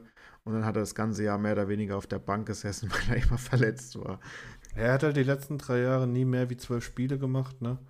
Ähm, ja, und wenn man dann, dann stehen zwar zwölf Spiele jetzt in der Statistik, aber wenn man dann nochmal genauer reingehen würde, dann stehen jetzt von den zwölf Spielen war er sechster noch angeschlagen irgendwie. Ja, klar. Also dann da sind es gerade mal in gewisser Weise netto dann sechs Spiele, wo er dann gut spielt und da hat er wahrscheinlich dann auch gute Zahlen geliefert, aber eben halt nur in sechs Spielen, das ist zu wenig. Ja, bin ich absolut bei dir. Ne? Ähm, also hoffen wir mal, ja, drück mir die Daumen, bleibt er fit und dann, ähm, wow, dann haben wir ja äh, nur krasse Receiver von den Giants und haben denen gerade mal einen Vierer-Record gegeben. ja, aber die Receiver sind ja nicht alles, ne? Also ich meine, du kannst das ja, ist genau das, das, ist ja das, das, das, ist ja das Schöne am Fantasy Football. Es ist egal, ob dein Team gewinnt oder nicht, aber die Spieler können ja trotzdem abliefern. Und du musst jetzt quasi von, von den drei musst du den richtigen finden. Wir haben ja gesagt, wenn wir favorisieren, ne, bei mir, bei dir ist es ein Tony, bei mir ist es ein Golladay. Ähm, aber da auch, da, genau da kommt es ja drauf an. Wie sieht man das Team? Wie denkt man, wird das Team spielen? Und wie, welche Stärken hat der Quarterback und kann sie auch am besten einsetzen? Und nach der Analyse muss man dann halt einfach gehen. Ähm, ich glaube, wir haben jetzt aber auch lange genug geredet. Ähm, wir haben jetzt. Ja, ähm, wir haben lange genug geredet. Wir haben euch die NFC East näher gebracht. Wir haben euch die unsere Top 6 ähm, Fantasy Players aus der Division mal benannt. Und wenn euch das Ganze hier gefällt, dann, wie vorhin schon erwähnt, teilt doch die frohe Botschaft, dass es hier einen neuen Podcast gibt. Gebt uns bitte eine Bewertung und auch gerne einen Kommentar über Themen, die wir ähm, einbinden sollten und auch aufnehmen sollten. Ja, und, und lasst ähm, uns wissen, was euch vielleicht auch nicht passt. Ne? Also wir können mit Kritik umgehen, das ist überhaupt kein Problem. Ähm, wir reden selbst jeden Tag drüber, wie können wir uns verbessern, wie können wir vielleicht Sachen noch aufnehmen oder anders machen. Ähm, und uns hilft halt nicht, wenn jemand das Stillschweigen hört und denkt sich, oh ja, aber das, eigentlich machen sie es gut, aber das und das fehlt irgendwie noch oder das müssten sie anders machen. Ey, schreibt uns eine Nachricht, schreibt uns eine Direktnachricht, wir sind überall zu finden. Schreibt uns auf Instagram. Ähm, und ja. schreibt, wenn, schreibt bitte eure Top 6 doch mal in die Kommentare rein, weil ich will ja auch noch was lernen. Gegebenenfalls weichen die von, von, voneinander ab. Man hat ja gesehen, bei Sebastian und mir teilweise ist der Gedankengang ähnlich, teilweise ist er dann doch grundlegend verschieden. Jeder sieht ähm, die Spiele eben aus einem anderen Blickwinkel und so können wir unser Fantasy-Wissen erweitern und, sage ich mal, entsprechend kommentieren beziehungsweise auch zustimmen oder auch nicht zustimmen. Genau. Danke, dass ihr Platz genommen habt in der Lounge. Ähm, wir wünschen euch noch einen schönen Abend, egal wo ihr den Podcast gerade hört. Genießt das Wetter und habt eine schöne Zeit. Habt euch lieb. Ciao. Ciao, macht's gut, haut rein.